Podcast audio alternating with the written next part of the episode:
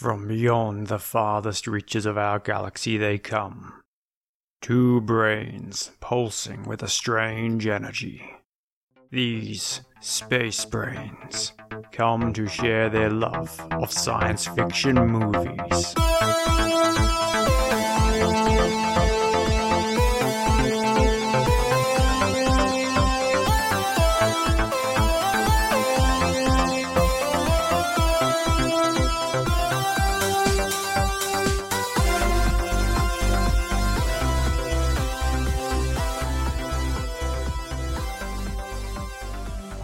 Welcome to Space Brains, the show where we joy watch sci fi movies and talk about what was good and what was great.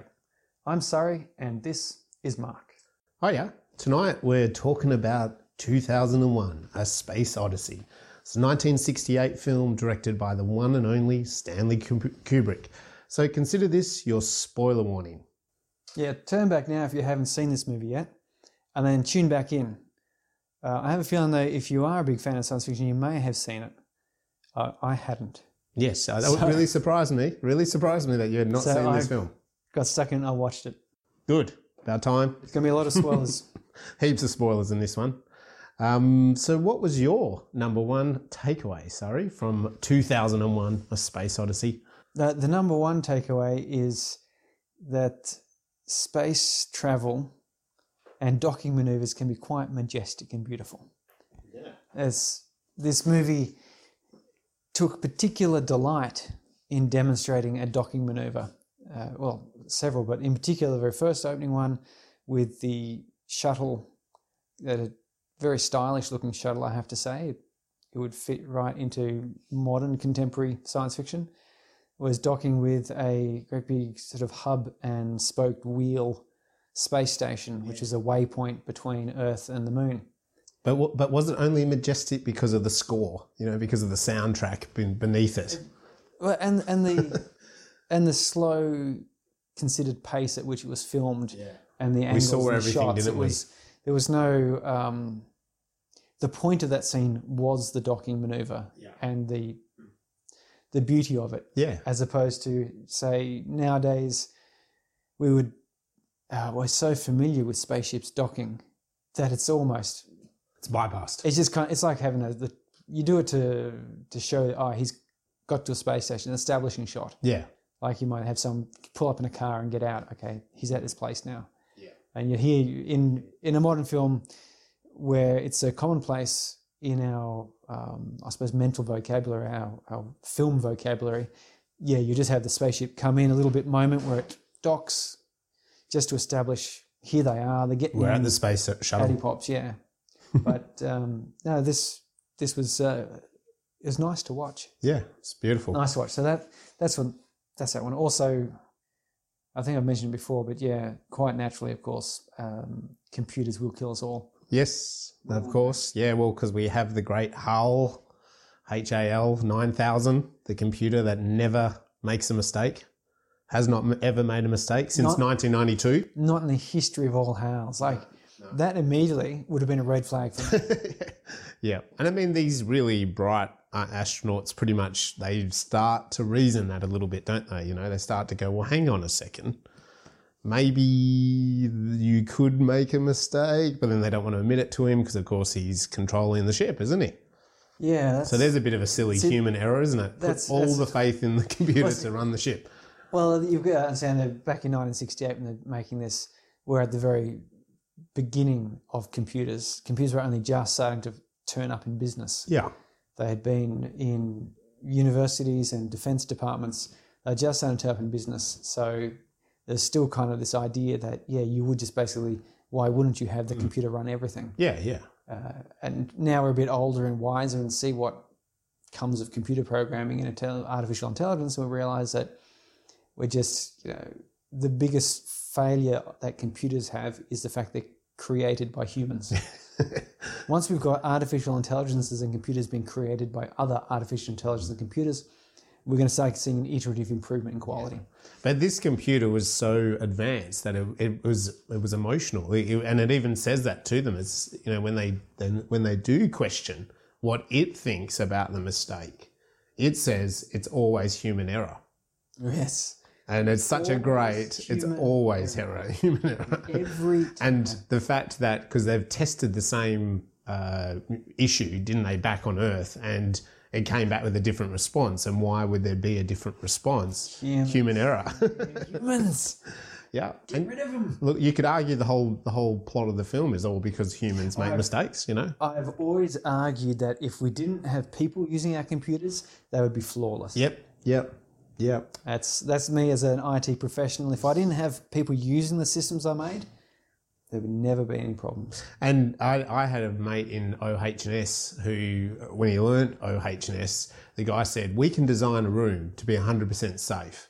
As soon as you put a human in the room, the safety level drops right down to about 5%. They become because, the least safe thing there. yeah, because you can't determine what a human will do. Like a human might put their finger into a PowerPoint. Like you just cannot determine what a human would do. You can make the PowerPoint very Human safe. Will put their finger in That's the right. Or another body part. Who knows?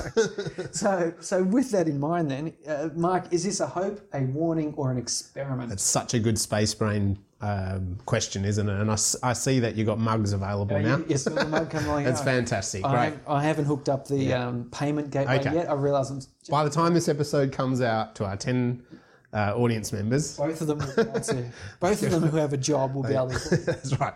If any of those members can afford the mug, go for it. Um, I think it's an experiment. Yeah, I, I really do believe this is an experiment film, but I would love to know if I'm right or wrong. And I guess, and we're going to talk about it at length. I've been really gun ho about talking about this film. Um, it- it's an examination of modern life in 1968, a prediction of where we're heading as humanity and where we're going. And, you know, you and I have just briefly spoken about that, like with AI and, and computer algorithms and, you know, all of that sort of human error thing is part of it. Um, the idea of the film also, I think, brings in aliens of some other wonder, wondrous sort of experiment where the human, I think humans are the experiment in a way to these aliens. There's a, a little bit the beyond clearly. I- I agree, yeah. A bit from that. Yeah, yeah, I saw saw some strong connections. I mean, this film is much more mysterious than the Beyond. You know, they sort of spell it out a bit more in the Beyond, but this film, you know, just with that rectangle, that black rectangle um, situation, I love that. just this dark black orb is the alien, or is the technology of the alien, or the, the fact is that we don't know. anything to do with one of these aliens will be mysterious. So why try to come up with detail? Yeah. It's just this featureless, almost non-reflective, Yeah. matte black Yep, um, and rectangle box, and it's it may as well be that. It may as well just be something featureless as being something fantastically detailed. Like you look at the alien from uh, Alien. yeah, like it was fantastically detailed. It had little, you know, lines and ridges Mm-hmm. and bumps and all bits and pieces that didn't make it any more explicable to us. no, It was still just as mysterious Yeah. as being just. It may as well have been a black box. In fact, in computer programming language, we do talk about black box programming, where we just assume that uh, the we don't worry about what's inside one part of the program. We only look at what it provides out. So we talk about this black box programming, where uh, we only look at what's on the interface, the very edge of it, yep, there's the stuff that we get, whatever happens inside of it, uh, we assume that it works or that it's doing whatever it's meant to be doing. It's not our concern. That's black box programming. And now I've just said that, and this, you know, the HAL computer. I'm wondering if uh, if Arthur C. Clarke didn't, in fact, use a big black box Yeah. in his story as a as a metaphor as, for as that. a as a metaphor for Yeah. programming, where it's just black box programming. You know, Yeah, and I, and I mean, I, again, I, I even thought seeing this, and I know you described it so well, talking about that blackness of the alien in Alien, mm. how they just made it. You know, it was it was a sort of like a never-ending sleek black. You know, the head of the alien. You know, like and we the nostrils being at the back, or if they are nostrils, whatever. And just that, but that blackness, and again, I think in this film, it's it's it's you know obviously before Alien, but it's that idea again, like this mysterious foreign, alien, unknown, you know, power. Uh, it's obviously got the ability to move around, you know, like it appears on Earth, it appears on the moon, it's buried, and then it's in floating around Jupiter. Like, I mean, this thing has got power, but it doesn't have to be an alien like Alien. It's just this black box. And and it also, in terms of story and filmmaking, you can understand you don't give all the details away. It's that old sort of example of horror films where don't give everything away, like reveal the least, because a human's imagination is can come up with something far scarier than you can ever see. You know, the the kind of lamer horror films, you see the monster in the first three or four seconds of the film, don't you? And you're kind of like, oh, disappointed. Whereas when you don't see the monster for as long as possible, your brain is filling in the holes, isn't it? You know, so the most terrifying thing is what's in the corner when you can't see it.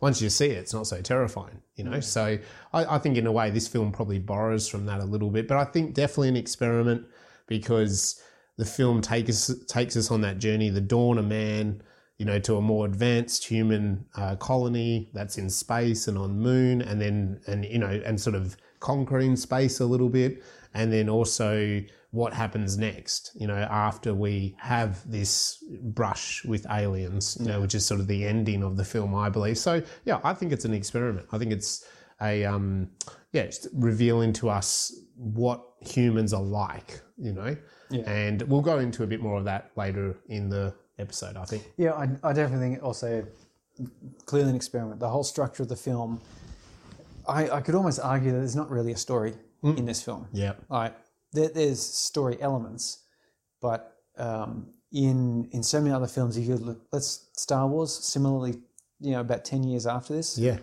was made clearly a story. In fact, it's the classic hero's journey. It is, plot. it? Yeah. Uh, Alien, likewise, is has got that start where they're all literally in stasis, Yep. and it ends. She's going back into stasis. Yeah. You know, it, it has, and in the middle, there's some exciting parts. yeah. Uh, we're, we're in this. There's kind of there's exciting bits, tense bits, revelation bits, but yeah, almost not really a story arc Hmm. uh, in a in a classical sense. So there is obviously. Don't jump down my throat. Well, no. Hey, get on the Yeah. get on Twitter and jump down my throat if you want, but That's right. Tell it, it won't help you. tell, tell, tell Sorry he's wrong. You can try, but it won't help. The, uh, my, my rightness or wrongness doesn't change based on whether you think I'm right or wrong. Yeah, that's deep, isn't it? It is. It is. But anyway, yeah. So I, I did. I've, I definitely think it's an experiment, uh, an exploration of, as you say, different, different aspects of human existence, different aspects of life, different aspects of um, technology. yeah. Yeah. Uh, yeah. and and in the evolution of humans, is also the evolution of tech. You know, Yeah. the- That's right. the, the apes get the bone, and then they have the spaceships, and then at the end there's some sort of uh, wormholey type travel or something.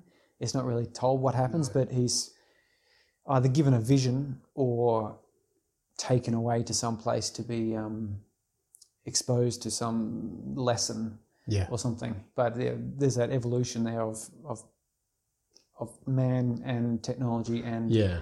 and I, I, I guess I kind of think the plot is um, it's the plot of humanity in this in this version. You know, it's a science fiction version of humanity from the dawn of man till the dawn of some sort of crossbreed human man, which is at the end of the film. That's how I sort of see. It. Yeah. referred to at various times. Yeah, so I sort of I feel like it. I suppose the because we don't have them. You know, at the start we've got 15, 20 minutes of, uh, you know, the monkeys, the pre kind of human, and then the fact is the film sort of declares that once that they touch that alien object, then all of a sudden they have a bit of an epiphany of violence. You know that they can use a weapon The tool use, yeah. and then they're eating meat, and then they kill another man, you know, like another monkey man, and um, and that's that's all it took, you know, like humans took a massive leap after that, you know, and then likewise, like they touch it again on the moon, and there's now they're sort of going to Jupiter, so there's like another leap, but there's no, you know, the monkeys are obviously millions of years ago, and then the people on the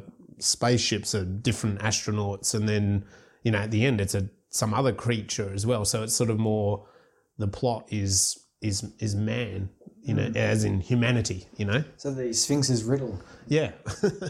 so it's a big story in that way. So what about any uh, anything yourself in the world of Surrey in uh, terms of being creative at all? Anything to catch up the audience on? Uh, no, look, yeah, as I said, uh, I'm working on the shop. So the shop's sort of for Gravity Undone, and it's, it covers off some um, my creativity stuff, exit plan stuff, and Space Brains Yep. stuff. It's uh, just a way of for people to show their appreciation, Yep. uh, help us buy beers.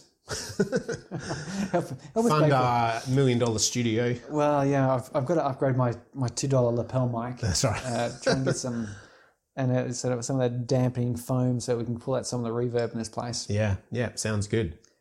Yeah, uh, no, I I haven't been doing a lot. I'm organising some interviews at the moment to interview some creative people Yep. to get their take on everything for uh, the My Creativity podcast, which Nice.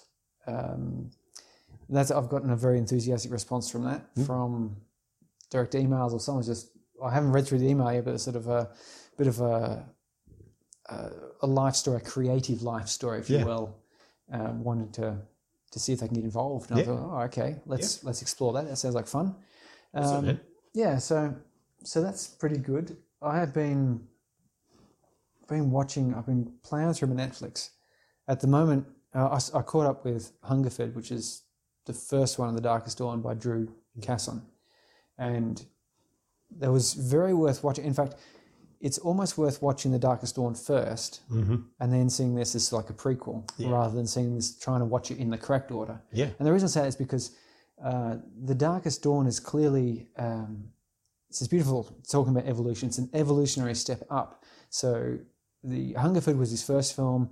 It was done on what is referred to as a micro budget, Yeah. which is to say, I don't think he had a producer or a production unit. I think it was him and what he could scrape together. Yep. And obviously, it's his first time. He's, he's edited a full feature film together, all the rest of it. And it's quite a good film. Uh, but you can see then, having watched The Darkest Dawn and then watching this one, I could see those parts that he's carried on. He's gone, yep, that worked well. And then he's touched them up. Like he's he's notched up the dialogue a little bit and the, Yeah. the camera placement and all the scenes. So it's, it's like a really sort of educational view into the growth and evolution Mm-hmm. of his skill. I, really would like to see a third movie Yeah. yeah. because if he's if he's still going to go like that way with from what he learned in Hungerford, he, he used and improved on in Darkest Dawn.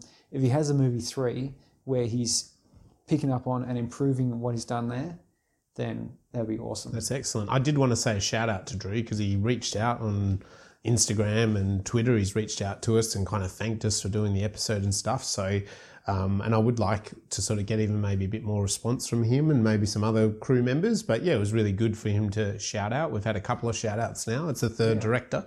So it's excellent to get that kind of feedback, isn't it? You know, a little bit of. Yeah, of, well, you know, I really hope to get um, yeah get a bit of a, an interview going with some directors, writers yeah, yeah. of We could add that into the space we love, definitely. We love the um, the whole art and craft of, of creating these movies, and we'd love to you know get different people's views on it who have had to you know deal with the the real technical issues That's of right. directing and, Yeah. and dealing with things.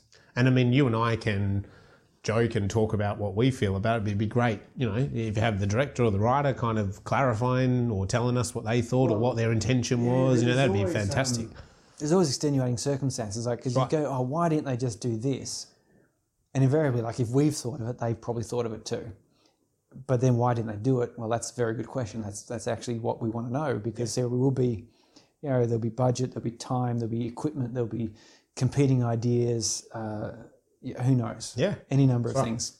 And anyway, so that's that's me and yourself. You've if you've gone any further, you've with these short scripts, or you're currently developing a doco. Yeah, I'm doing that. So that, I mean, it's not really science fiction related, but I'm doing that back on the tools of the camera and stuff and editing that today, which was great. And um, yeah, but I'm oh, I've got I went to this writers uh, little conference on Friday night, and in fact, the producer behind Other Life was the feature uh, film guy on the panel there. Okay. So I, I had a little chat to him afterwards, actually, about Other Life quickly, and also about script writing. And, and he was saying that, yeah, he's always open to scripts. And his big advice, of course, is read scripts. Like he, he reads 10 a week, you know, because this is what is being sent to him and being suggested to him and all this sort of stuff. Um, and he's just like, you know, people send scripts that are they're not ready yet. They're basically you know like a first or second draft and really they need to be about the 18th version of the script. That's his opinion on it but he's also really open to scripts and um, yeah he spoke a bit about other life and what what it took to get that up and, and a bit about ben um, lucas again you know, being such a great little creative director of Other Life and, and his other film, Wasted on the Young. So, yeah, it was good to have a little chat to him, but it was also great, this little panel, because it got me thinking, because they had a, they had a web series uh, producer, they had the feature film producer, they had a short film producer, and they had a doco producer, and people were pitching some ideas, and then they were giving their intake on whether the idea would work in those formats or how you could make the idea work in those formats. So it was a really kind of, yeah, it was a great insight into, because some of them they were like, that's not a feature film, but it's a documentary, you know, and other, and they're like, you know, if you did this, that would make it a feature film. You know, if you, we kind of pushed the character this way, yeah, maybe it'd make it a feature film. And even the short film guy was like, oh, that little bit you said at the start, that's a short film. that's a great little thematic, you know, and it's always, it was, it was such a good, night out just to hear those different responses um, from people in the industry in Perth, you know. That sounds great. Um, and it was great as well because it's like, wow, this is these people are in Perth making this stuff, you know. Yeah, like, I would have loved to go you know, there. So yeah, I was uh, camping. yeah, there you go. That's still just as valuable, but yeah. So because I've got a, I've got an idea, as I said, for a couple of shorts, and I'm going to get one going in about a month. uh, Like I'll get it, I'll get it plotting. Um, and I've had a bit of an idea for a science fiction. Um, I, I feel like it could be a really good web series. You can make a series of them. So yeah, just just plotting through that really. Yeah. Um, but it was it was quite inspirational. Just picking up some of those tidbits from those people on Friday night. Yeah, it was great. I liked it. Yeah. If only Stanley Kubrick could have been there. Yeah, I know. I know. He'd be one in a million. So we probably should. So this is episode 10, sorry. We're up to number 10. It's a lucky number 10, 2001 Space Odyssey. 20 weeks. Yeah, that's right, I think. We've squeezed it in there. So 2001, we should just go through some of those um, credits. I know you mentioned before, co-written by Arthur C. Clarke. Um, a little bit of a tidbit. I don't know if you Googled him. I Googled him. He's pretty much just written this and a couple other TV series and the sequel to this film. But he is responsible for satellites being used for weather forecasting. Arthur C. Clarke. Yeah. I mean, this this is a- interesting, isn't it? Like he, because he was a radio, he was he was in the British Army, uh, uh, you know, in the radio telecommunications area. And when I googled him, they said that he basically was the guy that in, suggested that uh, they should use weather satel- satellites to predict the weather. so he was sort of beyond um, beyond that. But yeah, I mean, he's written some different things, a couple of TV series, but he hasn't written heaps of uh, different stuff. I was expecting him a bit more, and obviously him and Stanley Kubrick wrote. I think he's written like a lot of articles and things. Yeah, yeah, that sort of stuff, short stuff. He has written, um, I think in the eighties there was a TV like science fiction TV series he was behind, and he did write the sequel. There's a sequel to this, 2010. Mm. Um, Kubrick had nothing to do with it, but uh, yeah, and that that was made in in the eighties. Um, and but he was also a bit of a recluse. When I googled him, he's kind of he went off to Sri Lanka and lived lived in Sri Lanka and stuff. He's, he's well known for the quote uh, any sufficiently advanced technology is indistinguishable from magic, Hmm. which which is, is it's it's good quote because it has so many different sort of layers of meaning to it, uh, which I really quite like. Yeah. It's um Well, magic, magic is important for storytelling. I think, isn't it? Don't you reckon? yeah I think it's an, an ingredient in there. yeah. like there's not a single. I mean, the whole idea of science fiction requires there to be a magic leap. Otherwise, it's just science. that's right. You can have a science movie, Yeah, which is kind of almost a, and you get these sort of documentary yeah. movies do. where no, there is no fiction to the science. Uh, It actually is just a science um, documentary, Yeah. basically. so as soon as it becomes a science fiction, you've got to have a touch of magic. You've got to have that. Okay, here's where science gets to. Hmm. Let's just say there's some sort of a leap here.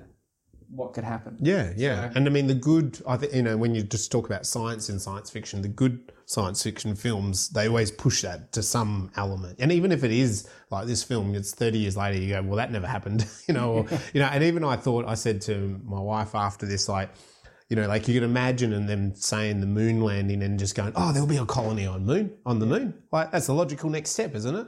And yet we haven't done that, have we? You know, so. There's not really much reason to do it, I guess. I suppose that's the thing. But you can imagine at the time in the 60s them saying, yeah, well, we're going to the moon. We're going to conquer the moon. We're going to mine it. We're going to build a little colony there. Why wouldn't Uh, we? well, you as know? the whole space race was cracking along full ball there, there was rockets going up orbiting the Earth. yeah. The the planned moon landing was 69. which Stanley Kubrick, of course, filmed as a hoax, as we all know.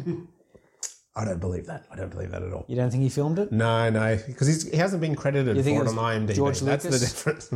well, yeah, it Spielberg? would be more George Lucas's It, it kind would, of it work. would I have been reckon. one of them. I I think. think Kubrick, I said this to you before, I reckon Kubrick would have said he'll do it and then made a whole nother film about making the hoax just to kind of put out there in the art world, you know, like oh. just to conquer it. but Kubrick himself, you know, unfortunately he's passed away now many years, but he is one of these filmmakers. And if people out there listening, they are into their film, they will understand that this guy is not just a standard filmmaker. This guy is what we do call an auteur. If you go through all of his films, this is his only science fiction, right? Oh, but- yeah, some people sort of say Clockwork Orange might be a bit science fiction. I, I no, I disagree. But uh, but they can say that.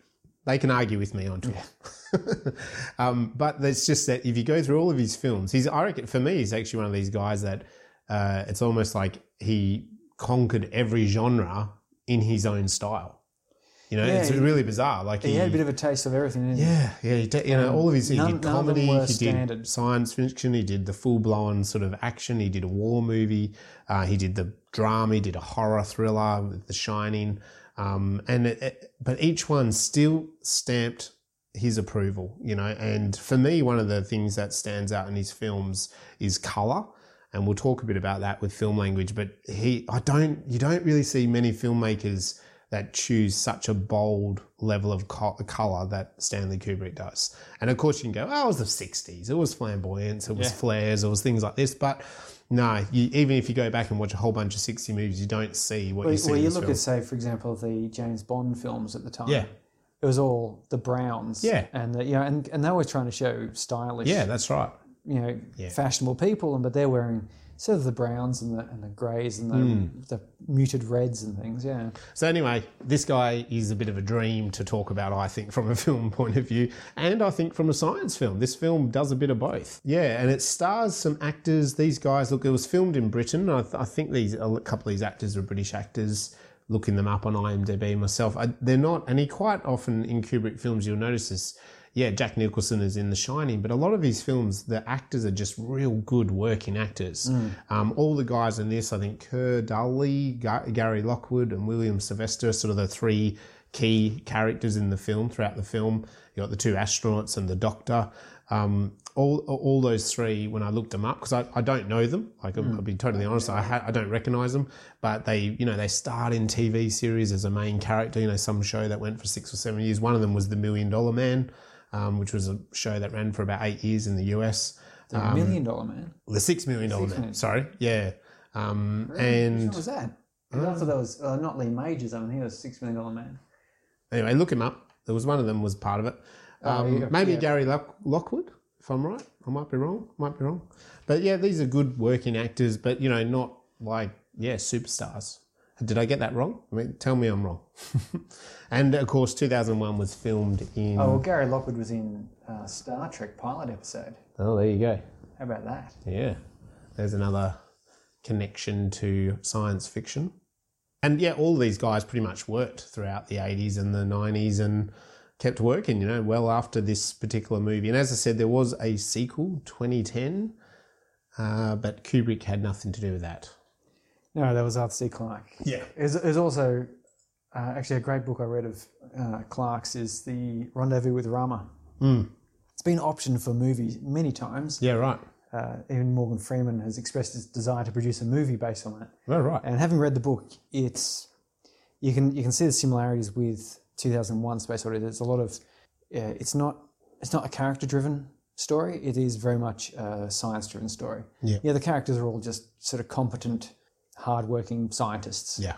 You know, there's, there's not really a love story. There's there's a there's a bit of sort of family stuff going there, but not not not really any love stories or any of these sort of person to person conflicts. It's all exploring the science of this alien spacecraft, basically. Yeah, right. Uh, which yeah, you can sort of see similarly in 2001. There's not uh, we don't have a dramatic love interest. We don't have. No. Uh, there's a bit of a bit of uh, that doctor at the start talks to his daughter. He can't make the birthday party, but there's not really much made of that, except you got to think, oh well, whatever he's doing must be pretty serious if he's going to travel on the day he knows is his little daughter's birthday, which, and he's clearly quite fond of his little daughter. So I guess it sort of introduces how serious it is, but there's no. It's, again, it's not character driven in that sense. No, So- no. And the film, yeah, the film doesn't dwell on any one character for too long, does it? And I have a feeling that's the reason Rendezvous with Rama, though it has been optioned since it was written. So it was written in 73. So it's 45 yeah. years. Wow, that's a And long time of being it's, option. it's been optioned constantly that whole time. Little, um, Probably needs Tarantino to take it up or something, doesn't it? You know, like but I, I have a problem. I think the problem is that it doesn't have like this these dramatic human dramatic parts, and but it, it also doesn't have big space fights or anything. It's the the book, and what's really good about it is it is exploration of these scientific topics. yeah, And uh, 2001, same deal. Like it's it's this exploration of scientific topics, and it took uh, you know someone like Kubrick to go well. I'm bold enough to just, make a film that's just an exploration. It's part art film, part thriller, you might say there with HAL, and yeah. you know, and and part just science exploration. So, yeah, I, I think it's going to be quite quite challenging to to make that one as well. Yeah, definitely. But, But so look, the- we'll put it out there. Someone might make it. maybe, maybe you will, Mark. Maybe you. Will. Maybe we will. Maybe we can take them up. Okay, so the we've talked about the plot, and I'm, I'm going to go through it because I think I think the plot can be done quite quickly. There's large portions of this where it's scenic, uh, you know, visual examination.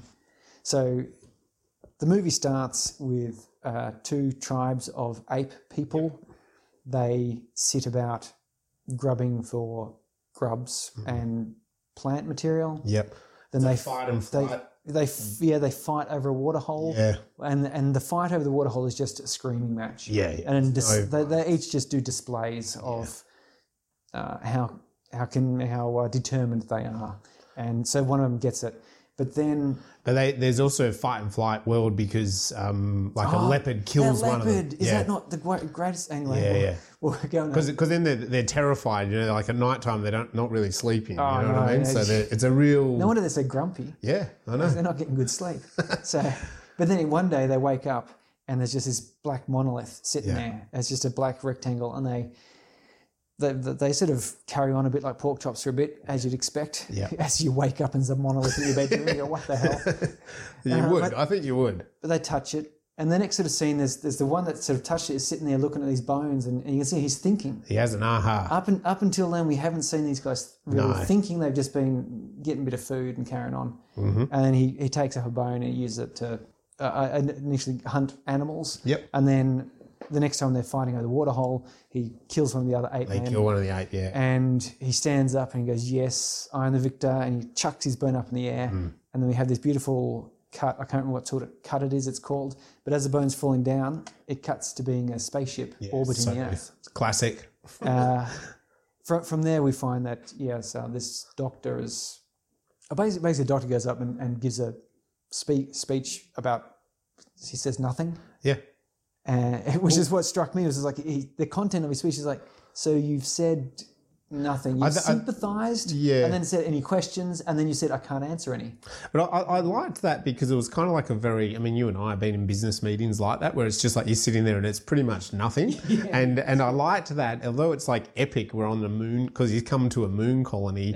He's basically saying, oh, thanks for putting up with this cover story that there's an epidemic on the moon colony and no one's allowed to land here. And everyone's, and that, because one of them's like, how long do we have to keep up the cover for? You know, oh, don't worry, your family, you know, we're, we're reassuring the, your family that it's okay, you know, like, For as long as we need to. yeah, yeah, but we're, we as as you know, it's sensitive. This situation, we don't really know. Once we know more, we'll we'll do more. Yeah, so we, we do eventually find out, and they they've uncovered uh, a monolith, the Another same as the one, ape yeah. man on the moon. It's been buried for four million years. Yep. The impression I got was it was buried at the time. The one that appeared on the apes, Yeah, that's what I did too. Yeah, this one appeared on the moon, yeah, uh, and then it gives off um, a big screeching noise, and then we cut eighteen months later. yep, Spaceship is heading off towards Jupiter, and on this spaceship we learn about these uh, there's five astronauts, two of them awake, three of them in um, hibernation. Hypersleep again. Well, it wasn't hypersleep. It, they made it as hibernation, so their heart was still beating. They're still breathing. They're just very slow. That slowed them right down. Yeah. So uh, good. I liked that. and we met HAL 9000, this Yeah. supercomputer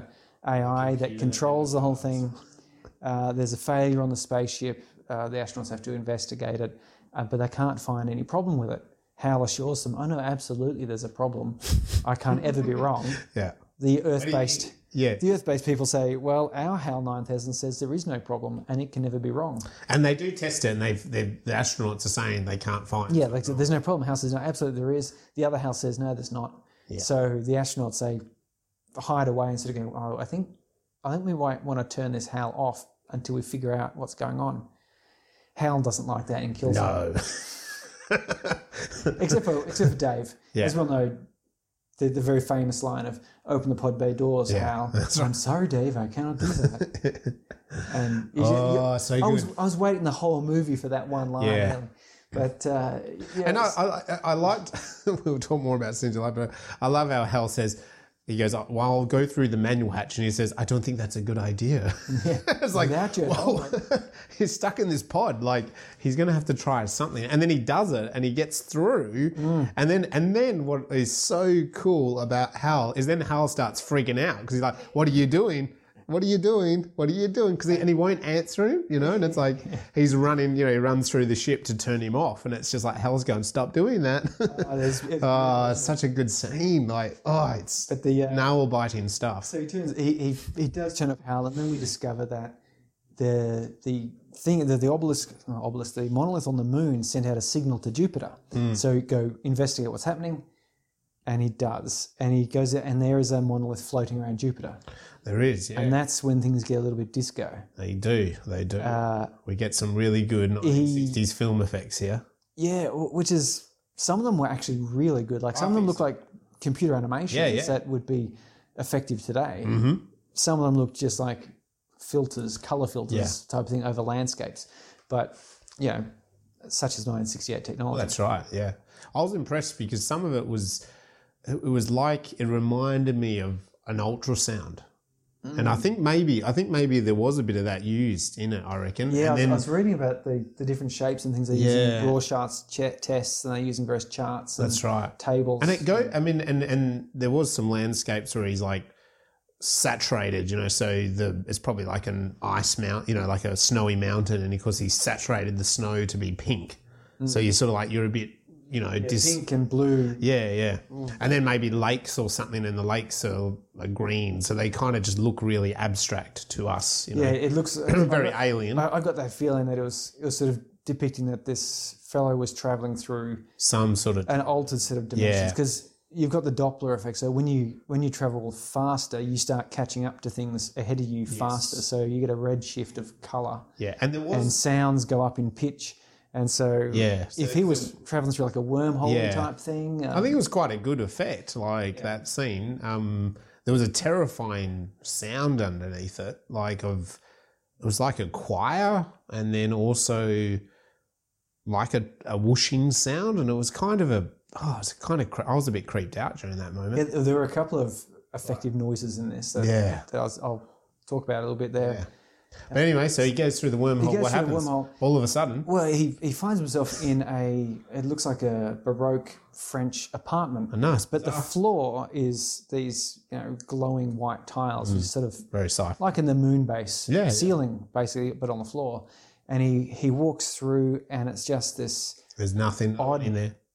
uh, what would you call it, 18th century, 17th century French palace Yeah. type thing. That sounds pretty. And he turns around, and you're hearing his breathing the whole time because he's in his suit. And he turns around, and he sees now there's someone sitting out in the other room eating dinner, and it goes quiet. And then someone turns around, and it's him, an old man. an old, older version. Yeah, and so then we're taking it from his perspective, where this guy is sort of looking around, frowning at where the spacesuit, but there's no spacesuit in no person there. there, no. And so he's, he eats a bit of food. He, he knocks his glass on the ta- on the floor, which breaks. And when he goes down to look, he, he looks over at his bed, and there he is, an, an even older man who's clearly at the end of his life. Yeah. Uh, and then we sort of the camera moves to be from his perspective, Yeah. where he's like, reaching out one last little bit, and at the foot of the bed is this obelisk, Yeah. um, monolith. I keep calling it obelisk, monolith sitting there, Monolith set. and we we zoom in close to it, and then we get the dun dun dun dun dun music, Yes. and then we we we go into this space because always when you get that the, the when the ape touched it you know the sun was peeking over and there's like an alignment of planets and here we get the same sort of thing we get um, it looks like maybe it's earth or, or the moon or jupiter or something i can't remember who knows it wasn't jupiter it was either the earth or it was one of the moons of jupiter lining up with Yeah, the it's like sun all lining up. There's three or four planets. and then thing, like a? A, halo sort of comes in from one end and it, and appears and it's like this fetus in a bubble Mm. uh, that's and at this time you're if you haven't seen this movie and you're listening to us talk about it you'll be sitting there going what the I know. And that, that is on? the response, really. You're like going, but what, even watch even watch what, the film you're kind of going okay what is clearly- going on here? I don't think we can take this literally I don't I don't think there's literally a fetus in a bubble floating Above. through space that is the size of a planet Yeah.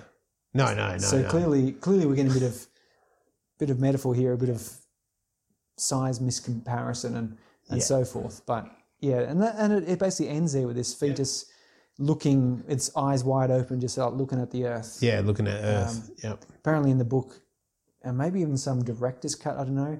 There's something about nuclear weapons exploding, Mm. but uh, I actually, after having watched it, I've read that little bit and went, what and watch and ro- watched back through the end bit. Definitely, in the version I watched was the No. theatrical release.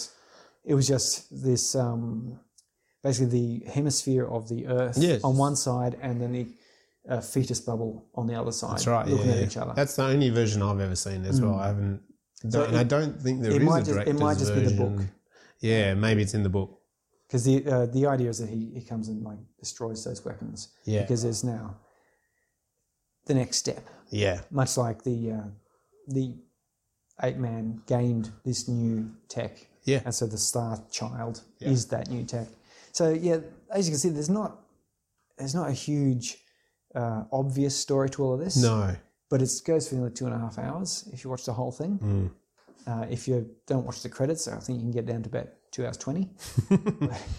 If you fast forward that to four minutes and 30 seconds of just music at the start as well, blackness Oh, yes, is, is part of the viewing experience. I think this I, day I was going to say the you whole know. viewing experience that would have been so intense seeing this in the cinemas. Yeah. Because if you'd gone in knowing that there's going to be some maybe a bit of science fiction going on Yep. there, and it just goes dark and it stays dark and there's a bit of music playing, I said, because it opens with that um, very famous 2001 Yeah. uh, hit. Uh, is that like the um, Thus Spake Zarath? I can't remember the piece of music it is. No, I don't. I don't You know off know, the top. everyone knows No. the 2001 Space Yeah, Odyssey music. right. Because then it just suddenly cracks into that, and It the does. sun comes up over a planet. Uh, you know, the moon and the earth and the sun are all in alignment. That that would have been, Yeah. and then, and then watching that whole ten minutes unfolding of the apes, Yeah. You, would have been questioning you what the hell are going, doing. "What? What am I into?" I Yeah. thought this was a space movie. Yeah. Why, why are there apes? Yeah, uh, but then beautifully enough, of course, just I think just when you're sort of questioning that, you start getting into the story of it. You do. There's two sort of tribes that meet at the waterhole and have a bit of fight, and then they, yeah, that that one guy got eaten by the attacked by the, the leopard, and they're they're hiding in the caves, and you're starting to get into this story, Yeah. Yeah. which has got no dialogue because they're ape men, of course. But then you get this obelisk there, which is just that little slap in the face that says, "Oh, yeah, by the way, science fiction." That's right. In case you're Here's the weird bit. in case you're wondering, In case you were just questioning if you're going to walk out of the theatre right now. yeah. so it's- Here's your alien. and that that uh, that reminds the, the other part of that viewing experience, uh, being in the original cinemas, watching this, that opening. Once we get out of that um, apes, we go to the space stations and the docking procedure, Yeah. uh, and that's just the blue, the Danube waltz, I think it's called. Yeah. and it's just beautiful and such excellent resolution. It's just it's such high quality Mm. Um, space special effects. Yeah. Yeah. You you would just be I think you'd be mesmerizing seeing the cinema, seeing that for the first time back '68 Mm. when previously that sort of quality of space vision Yeah. could only be dreamed of. Yeah, yeah. And that's the thing. Like, I think that sort of juxtaposition of the music and the high quality of the, the space models, etc., they used uh, with some movie magic of the time. Again, I kept thinking, like, when I watched it this time, I kept thinking, oh, this would be so digital now. And there's glimpses that you can tell, oh, that's a model. Green screen, but but it's done really, really well. Oh well, that's and it. the, They models didn't, are they didn't have green screen sixty eight. no, I was looking at the last. In fact, the technology that they developed they- for this movie yeah, was last used in a blockbuster, nineteen ninety three. yeah, right. Cliffhanger. Yeah, by- okay. With uh, Sylvester Stallone. Right. So, So they just build the scale. It scape. wasn't. We didn't have the technology in computers and digital manipulation until the nineties yeah, yeah. to be able yeah. to do green screen effectively. Yeah, yeah, okay. So this was uh, a front projection with right. It's a very groovy bit of like a really good bit of analog um, green screening, basically. Yes, yeah, where they're yeah. using two-way, you know, mirrors and So you're sort of projecting them into the scene and And, choosing yeah, yeah, that you got a projector Yeah, like right. the projector's like right angles and bounces off a mirror. The camera Yeah. looks through the mirror, Mirror, at yeah. the scene and the actor there, and then they use lighting to alter the contrasts Yeah. to make sure that the actor and the scene merge, together. Merged together. Yeah, yeah. And you'll okay, notice in those awesome. things they don't tend to show the feet No. because it's hard to get the floor looking a part of the scene. Yeah, right. But yeah, so I was amazed because, like you, I was watching it going, yeah, I, and I thought, yeah, green screen bit here and there, whatever. But when I, I, I quickly had a look after that um, to go, how'd they get that? The, that docking procedure is so beautiful. Mm. And the camera swoops through the space station rings, and this thing sort of lines itself up. And you're looking at it going, you know, they didn't have computer. I mean, I can do that quite easily on my computer now, but the computer I've got now is like would be the equivalent of a supercomputer in the 60s. yeah, yeah, of course. Like they, in fact, beyond what they would consider to be a supercomputer. Yeah. Uh, so how do they do it, and it's all practical, analog, Yeah. M- literally movie magic. Whereas nowadays it's digital magic. Yeah. Back then they had to use mirrors and glass plates Yeah. and special lighting effects and choose the camera angles just right. And- Yeah. yeah, and That story cross, yeah. I think he did that scene so beautifully. In fact, I'm, I'm accidentally sliding into best scene there. That's all right. Yeah, well, I mean, for me, again, it's a bit like Alien. I, I kind of, I watched this one uh, with my wife, and it was, I mean, it's interesting when you go back in time to any older movie like this. I mean, it is getting a bit old. The pace is is a lot slower. you Yeah, know, like I- the I pace to, of editing. I had to remind myself that this movie was pre. Uh, I mean, pre Star Wars, obviously, yeah, because Star Wars then combined a lot of took some of that, that technology, added a little bit more of its own that's right. to make this incredible fast-paced dogfights and That's right. laser shooting using that visual quality Mm. that us that um, Kubrick had sort of pioneered. So this is before all of that. This is back Yeah. when space movies were just kind of, you know, pretty shonky, Yeah, yeah. really. You know, they were like, um, you know, some shonky set. Yeah. Oh, we are in a spaceship, and outside with the nighttime sky or something. You know, like Yeah, and then this movie just sort of comes along, and I was watching that that opening space sequence, Yeah. and you would be hard pressed to do better with digital stuff today. you would. You would. Like- yeah. You'd be able to with the digital stuff, you'd be able to take uh, a little bit more. There, there wasn't a lot of model No. look to it because of the way the camera moved through That's there. That's right. Yeah. But even so, you'd be hard pressed to do better. I've, I've seen modern contemporary science fiction which doesn't produce as effective Yeah. a look.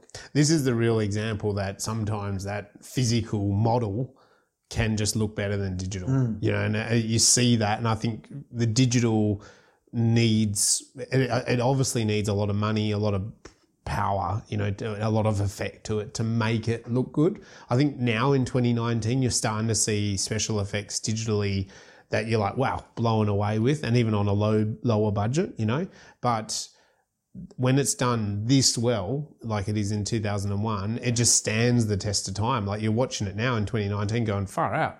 Yeah, how the the- hell, like, how the hell did they do that? You know, Yeah, like, the only, the only you- difference now, as you said, is the sort of the pacing like that. yeah. Well, yeah, the overall film, uh, the pacing is slow. That docking maneuver procedure is, like five or eight minutes yeah, long or you wouldn't get anything that long now. There's no dialogue. It's just music, and it's, it's beautiful to watch. And in in watching a movie like this, you you have to put yourself in the mindset of sixty eight. You can't be looking at Yeah. post Matrix. No. you know the Matrix is one of these watershed moments where action movies got slick, Yeah. like uh, and and got you know super fast cuts with That's right. there's there's amazing digital effects in the fight sequences and all the rest of it. Uh, you've you got to go back to the '68 where you're looking at still cameras, like steady camera, single scene, Yeah. very little movement, uh, and then you suddenly have this thing where there's cameras are flying about the place, different Yeah. angles, there's weird space angles Yeah. where people seem to be walking on the roof and Yeah. going upside down and along walls and things, but they're, you know, obviously the camera's just at different angles, but the Yeah. sets have been made to look just remarkable. Yeah.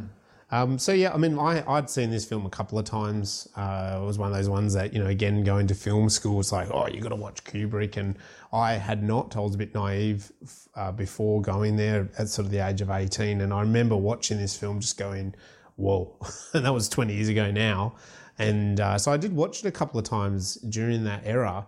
And loved lots about it. It's one of those films that you talk about with other people who are into film, and again, you go through Kubrick Kubrick's films, and you're like, wow, I can see what he does there, and he does that, and he does that. He mm. do, the long, slow shots. That he has like people dealing with not so much emotions, but sort of like real long mental thoughts and color, as I said before. So you see these kind of repetition, you think, wow, this is a filmmaker. Like I said before, this is someone that's a, an artist. You know, like it's it's a different level than you get from a lot of filmmakers um, throughout era, like not not even just modern era, like all all the time. It's hard to get directors like this, you know, that have a vision.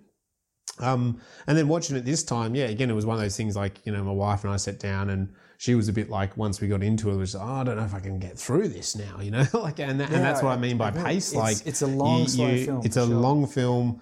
It is slow when you compare it to a modern day film, you know, like this. And again, you can go back, you can watch lots of old films in the 60s and even earlier. They, they, they are a lot slower. They, sh- they reveal a lot more dialogue. Even though this film doesn't have heaps of dialogue, um, the pace is quite slow. Like I remember, you know, when the doctor it first gets on the, the space station and he meets those other doctors and they're like, hello, how are you doing? Oh yeah, barbecue. Yeah, you want to come for a barbecue? You know, like I was just thinking, and it's just one long shot really. And it kind of cuts between a couple of over the, it's like they, if these days they had dialogue like that, it would be chop, chop, chop, chop, cut, cut, cut, cut, you know, like you wouldn't, and he just lingers on these people, you know, um, and even, He gets even asked that question about what, and he, and he sits there and probably crosses like his leg a minute of film goes by, you know. Ah, I can't really comment on Yeah, that. yeah. yeah. and even like as we said, the boardroom scene, you know, like oh, it's time for him to do a speech, and he like st- you see him stand You're up and for the walk up, like revelation. yeah, and he doesn't give us anything, you know, and um, there's plenty throughout the film, but again, yeah, it's not just Kubrick. Like that was the era that slow pacing was part of it. Absolutely. Um, you You know, you know it's, it's it's I quite often also talk about this like it's like zoom in, zoom outs. You know, they used to be a thing, and they're not really a thing now because they're so slow. Like people can't handle it. The the attention span of us now in 2019 is like two or three seconds, and Hollywood has has built that up over the years as well with Hollywood films, and so we just expect cut, cut, cut, cut, cut. You know, um, there's a great movie, The Player, which is about Hollywood. And Oh, is uh, that this, in the new one with? no, no, no. It's a very it's a '90s film. Because there's, there's this Um, new Tim one. Robbins. There's this new one out with uh, um, oh, Leo DiCaprio Okay. and and like I think Brad Pitt and stuff. It, which is about a Hollywood.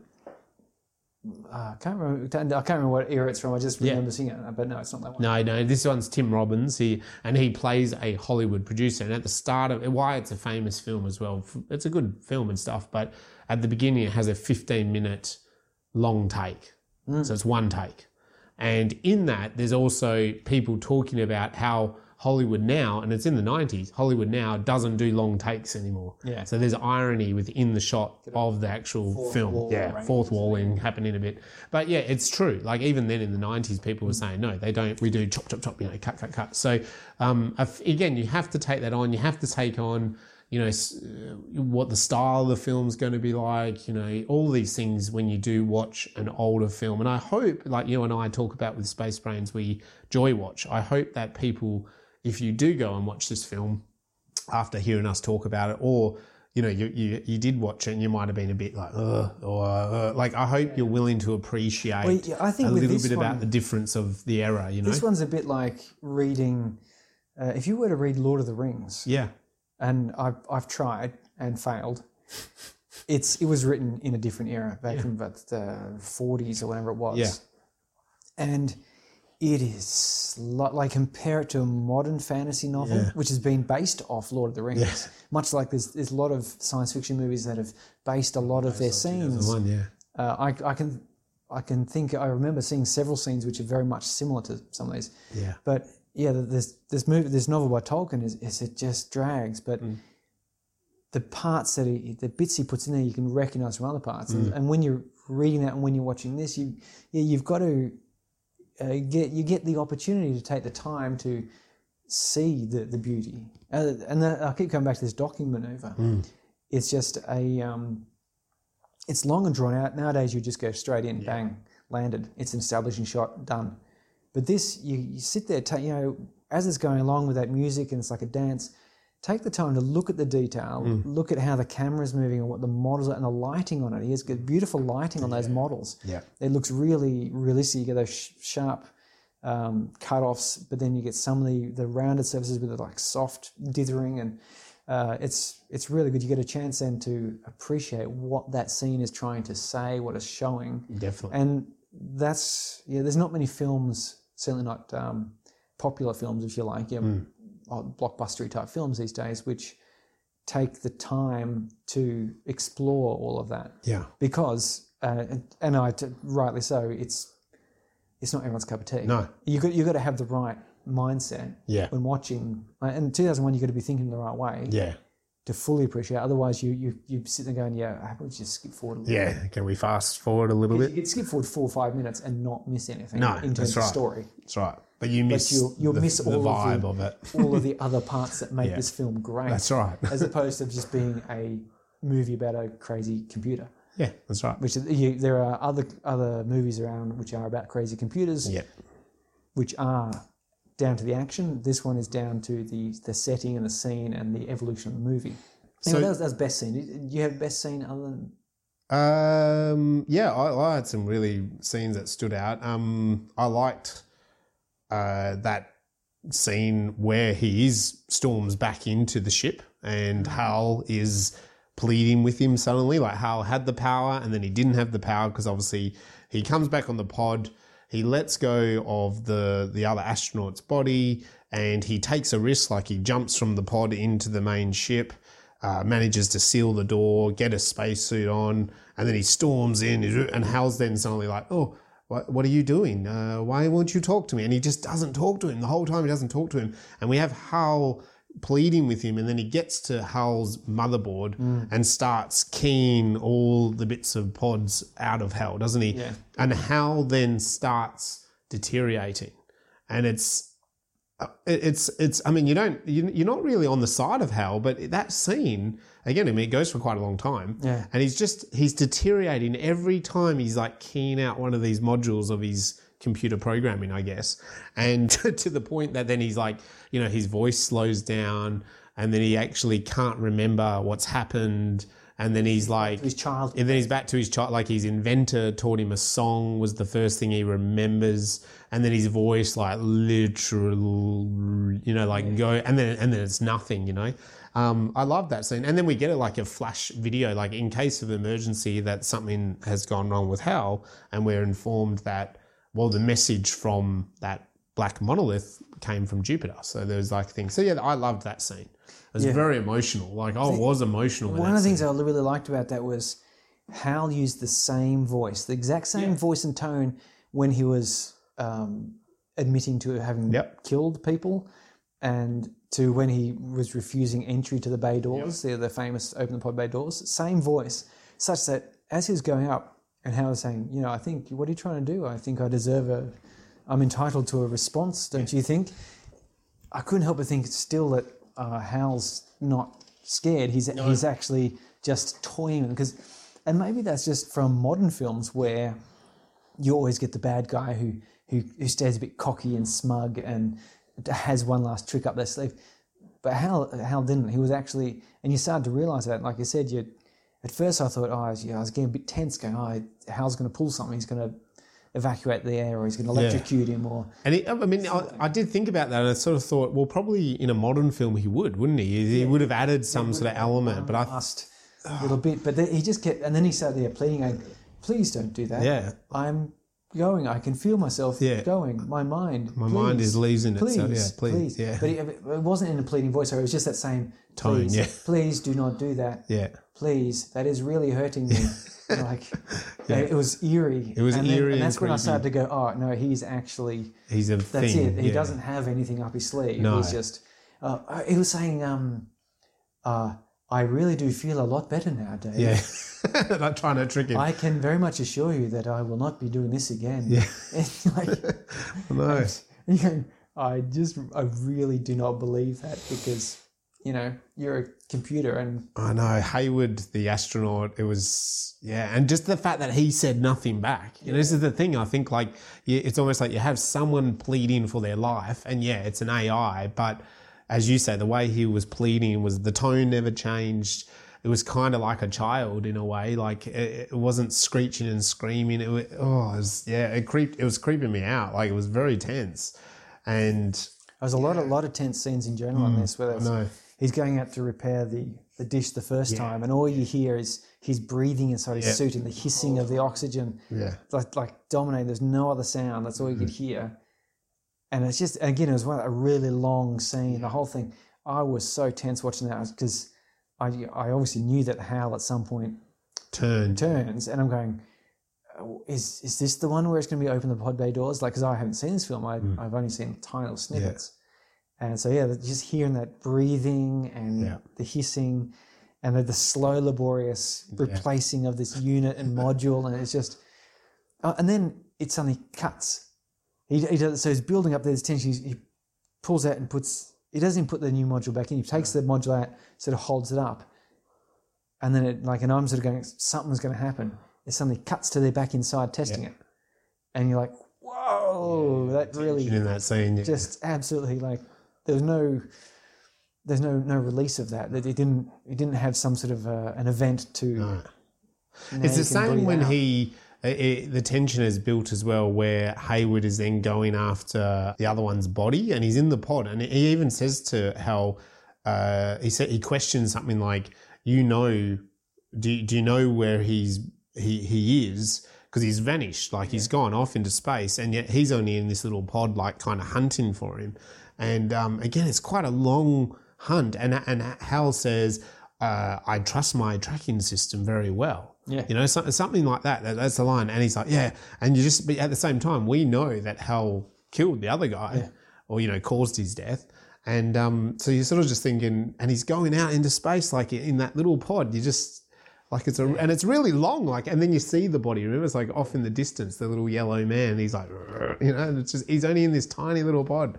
And you think, oh, like the guy's dead, but he's got to get his body. And, and then when he comes back, Hal doesn't let him back in the ship. Well, there's a possibility he like- wasn't dead because it could just been that his communications were knocked out and he was sent flying. yeah, right. And could you imagine the horror as one astronaut to think that your buddy is just drifting off Yeah, I know. and will just he'll die when he runs out of oxygen, basically. Yeah. And in all that time, he'll just be in blank Yeah. emptiness. Like And I suppose you don't even know the suit, maybe those suits could keep generating oxygen. Like we didn't really know the technology behind it, them. it you could know? keep going for quite Like, a while. could- could- yeah, yeah. Oxygen like scrubbers days. and Yeah, yeah. it could just go until the power supply runs out. And, Yeah. and that, that could well be, Yep. um, yeah, like you said, days. I there's a couple of space um, ship scenes that just more on that technical aspects, like the scene where we first are introduced to Hayward and he's running around the the link of it, and it's a bit of good old movie magic with the camera. But you just like, you, and and he goes around a couple of times. Again, it's quite long, and you just it's it's really quite a you know, again, magical and beautiful and impressive spaceship, you know, and, and you've got the people in hypersleep or whatever, and um, and, and he's running around this loop, you know, like hunting, and then and then they're like eating the goo, you know, the gooey food, and again, it's quite a long scene, and they've got tablets, And I like to Well- make it. well, they're like looking at tablets, when they're you know? doing that, uh, Dave is down sitting, Mm.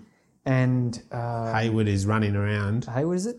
Yeah. Yeah, come well, no, climbs down the ladder, Oh yeah, and the yeah. camera is like side onto it, so it That's looks like right. he's So it looks like on he's roof, yeah, yeah. and he lands and stands upright, and the other guy's eating his dinner sitting, uh, Uh, you know, diametrically hmm. opposite almost, And they do. This and then the, he walks around, and the whole thing comes out, and then they are Yeah, both up so it right makes it look- that was just Yeah, so trippy. effective. It's know. just like you're going, you're trying to orga- or orient gravity and things. yeah. Uh, again, Like we're disorientated, aren't we? You know, again, like, where is up that and wouldn't down? be much of a, you know, they wouldn't make much point of that. no. It just, yeah, you, they're in space. You know, you know about gravity and yeah, And they do, and that's what I mean. Like, there's that, so him running around the circle, and there's another one where the two of the astronauts, um, Dave and Hayward, they walk, and at the end it's spinning, you know, and so they walk a couple of steps, and they get onto this spinner, and they're like, whoa, you know, like they're whooshing around, and then they kind of climb through a ladder horizontally. I think one of them, and the other one's a bit on an angle, and they disappear. I was looking at it going. How the hell have they done that? How the hell? Oh, the camera's spinning. You know, so at the start when they took those couple of steps, they were spinning, and then they stood onto the thing that in fact wasn't spinning, and the camera just kept spinning. And the dimension of it, again, the effect, the 3D effect, it, it seemed like they were spinning, you know. Um, and likewise, like I loved, you know, earlier actually, the doctor, you know, it was it was like he was traveling. I love that idea because we don't really get it now with aeroplanes, but it used to be like, you know, aeroplanes were quite elite. And quite you like quite stylish, especially in the '60s. It seemed like it to me. I mean, I'm not born. I'm, I'm born in the '80s, but it's like you know, airplane travel was stylish and posh and all that sort of stuff. And quite often in those movies, when you look James Bond, similar like in those early movies, like you know the stewardess and the food, and it was almost like they did that in space, eh? Yeah. And uh, you know, like he got the food, and the stewardess came along, but and they food had had their little straw. straw.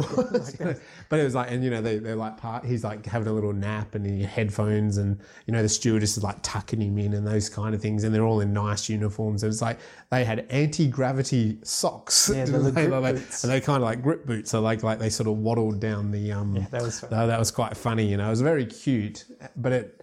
To me, it was also like it was a really nice setup of the tone because, uh, and in that scene where he's the only one going to the moon colony, whereas obviously the transportation takes maybe 20 or 30 people. And there, were- there were two hosties there. Yeah, there was two hosts, and One of them was just sitting there watching, watching television because she had nothing to do because there's only one. And obviously, we know they're not going to the moon because of this epidemic. But you know, like there was a scene there, a little montage scene where even the captain came and like chatted to him. Takes his hat takes off, his hat off, and has a little lean to it, and Hey, we have all, he, he's asleep, so he doesn't get his straws or meals or whatever. And um, but it was a great scene because again, like we, there wasn't need for dialogue and stuff, you know. it was- But it was really setting up that tone of, you know, he's a businessman, he's here to do this job, and yeah, it's like I, I really liked all that, you know, and attention to detail. Yeah, stuff, yeah, yeah. you know, and then and even and I think you'd appreciate the science of it, like when they landed all of those ships, you know, they landed them on the the space station, they landed it on the moon. There was a real attention, and even that little buggy when they went off to the monolith on the moon, there was a real attention to detail. I thought in the landing procedures, Yeah, like the, like the you slow saw movement of the leg. yeah, and you saw the pilots, like the pilots is what I'm meaning. Like you saw the pilots, like they had the radar, and it was like changing between a radar and a camera and going back, and it was very um, computer graphic, you know. And it's something that again, like in those sort of aeroplane modes, that you know the people don't see that, the passengers don't see that, so it looks. Oh, I thought like that attention was really great, you know. Yeah. Yeah, so I liked I liked those scenes, um, and then you really talked about a lot lot more detail. Just that end scene of Hayward, you know, going into that you know European styled apartment. You know, he's creeping around. What the hell is in here? Looks in the bathroom. Hears a noise. When he looks, the old man looks to the bathroom. Oh, it's so magic, isn't it? You know, and there's no one in the bathroom. Then he drops the glass, and then he he looks up, and there's an old man, in older version of him in the bed, and the old man kind of looks at him, but then he's no longer there. And then when he looks back, the black monolith thing is there again. And then when we look back from the monolith, it's a baby. You know, like it's oh, it's like such cool editing and trippy. Like you just the whole time you are just going, what the hell is this? It's You know, pretty like- weird that they Like and, they, and this, he set it up well with that strange um, light show and Yeah. like you said, the, the color changes and you every now and then get like the little freeze shot of his face sort of in a contorted look, going, "What the?" Yeah, I know. And there was no animation to it; it was just a, a single It's a shot. single shot. Yeah. Yeah, yeah. That's beautiful, and uh, and I think that, that that is kind of key to enjoying this movie is is to sit through these long periods and, and really see what they're they're showing, and Hmm. um, and I think it's because of the way all the world building he did with Yeah. this that nowadays we don't get it No. because there's sort of this established language of space flight and spaceships. That's right. Yeah. We're just so so used to it we are now. that yeah. that it would be sort of pointless to have a movie that just showed this much detail of space flight Yeah. because we, everyone, eh, the whole audience would be going, "Yeah, we get it." We get it. We get the the plane docks. We get the you know lands on that. But we don't need to see that. We move on from that. You know, like It's, get to the drama. Yeah, they have spinning to make gravity. We know about that. That's that's nothing new. But '68, of course, that's when rockets were literally the first time Mm. rockets. Well, not in '68. That's not the first time, but during that era, '69 is when they land on the moon for the first time. Yeah, rockets were the new thing. Mm. They were taking off. They were taking humans out of the atmosphere. I think it was the end of the '50s. I think was the first. yeah. Actually, it is in that article. You know, that you- Gregorian. The, Yeah, the Russians Yugo did it Gregorian, first. or whatever Yeah. was it Soviet Union run the first round April 12, 61. 961. Uh, Yuri, you were very close. Yuri Ga- Gay Garrigan, something like that. Ga- Gar- Garrington. If you're out there, you can classify, clarify your name. Yeah, so that was uh, April 12, 1961. Became the first country to launch a person into space. A person is Yeah. And then the, law, the USA launched its own astronaut, Alan Shepard, less than a month later. But they were behind the, they really recognized that they were behind the Soviets. They had to rush their thinking. So certainly 68, when this film's coming out, there was not this language of space. People No. were not familiar with seeing realistic representations of space travel. Mm. That's Uh, right. prior to that, there had been space movies and so forth, sure, but they tended to not go into this level of detail, this much um, interest in in showing docking maneuvers which which have to you know match rotations and it was also slow and gentle it wasn't just whooshing about the place like like jet fighters they That's right, of yeah. slowly coming into alignment and lining up and if you watch you can watch the uh, docking maneuver of uh, the supply pod to the ISS now like uh, live stream it Yeah. it's much like that. It's very slow. It just starts rotating. It just gets the right angles, little puffs of smoke and oh, vapor, whatever. And because you can't go rushing in there. No, no. There's only so much fuel I can carry it, and Yep. There's all there's a, there's a lot to consider. Well, it's funny because we talk about the docking. You've talked about the docking so much. Oh, I love like even with this this particular thing, that was a big concern of NASA was docking. like they didn't really have the thinking on how do we dock these things. You know, like how do we we might be able to send you know uh, a petroleum fueled thing into space, but then if we want it to like land on the moon, what like how do we even like it was a it was a big concern it is in this article that they were the us were really uh, uh, like they had no idea they had no one really had the They also the didn't really process. know what landing on the moon would be like. yeah yeah Like, how do you design so many variables a lander that can land on the moon without melting the cheese Mm. and getting stuck? No, obviously not. But the the, the dust, because they knew it was going to be covered in a thick layer of well you dust. just do it in a hollywood studio with camera that's all you do it's going to be and covered convince the soviets that you've beaten them with a thick layer of dust, and they weren't sure whether Yeah, this lander dust. would just basically fall down into it, get Yeah, Mm. bogged, or what. So they they made you know they made it the best they could. yep, yep. Because obviously no one's been to the moon before no like that. that's right well you know I mean, as far as we know as you know, far as we know. So the science, sorry, tell me about the science. Now, to me, the 1968 science in this film is pretty impressive. We've talked a lot about the the space stations and things like that, and you might want to pick on it. But I mean, I thought I picked up a couple of things. Tablets. They had Yeah, they- huge tablets. They were watching the news I coverage on the tablets. If they looked like tablets or if they were just I think they were supposed to be like the table? they- yeah, but that was that was the magic of it. I think, but, I think they were because they were sort of angled. You know what I mean? Yeah, they had that angle- that's yeah, I reckon they were supposed to be like they had the analog switches there yeah, still. That was that's great. okay. That's all right. That's okay. Yeah, they could be retro version tablets. Um, In fact, they, They still had- use analog switches on the space station. and it would not surprise me if we end up with an iPad that has like you know analog as a cool thing. Because could you imagine if you got zero G trying to do touch screen? Yeah, Well, yeah, that's right. Because if you know, you'd have to grab, you'd have to be holding the whole thing, and Then, it'd be hard to know whether you've tapped it. Particularly That's if you're wearing good point. There we go. space gloves. They thought that through. Sorry. How can you use space gloves to use a touchscreen? You can't. You got to No. you got to click buttons. And um, another thing was video calls, and it was pretty instant. You know, we've talked about delays, like in other, you know, NASA and that they talk about these delays, like to Mars and stuff in in today's technology.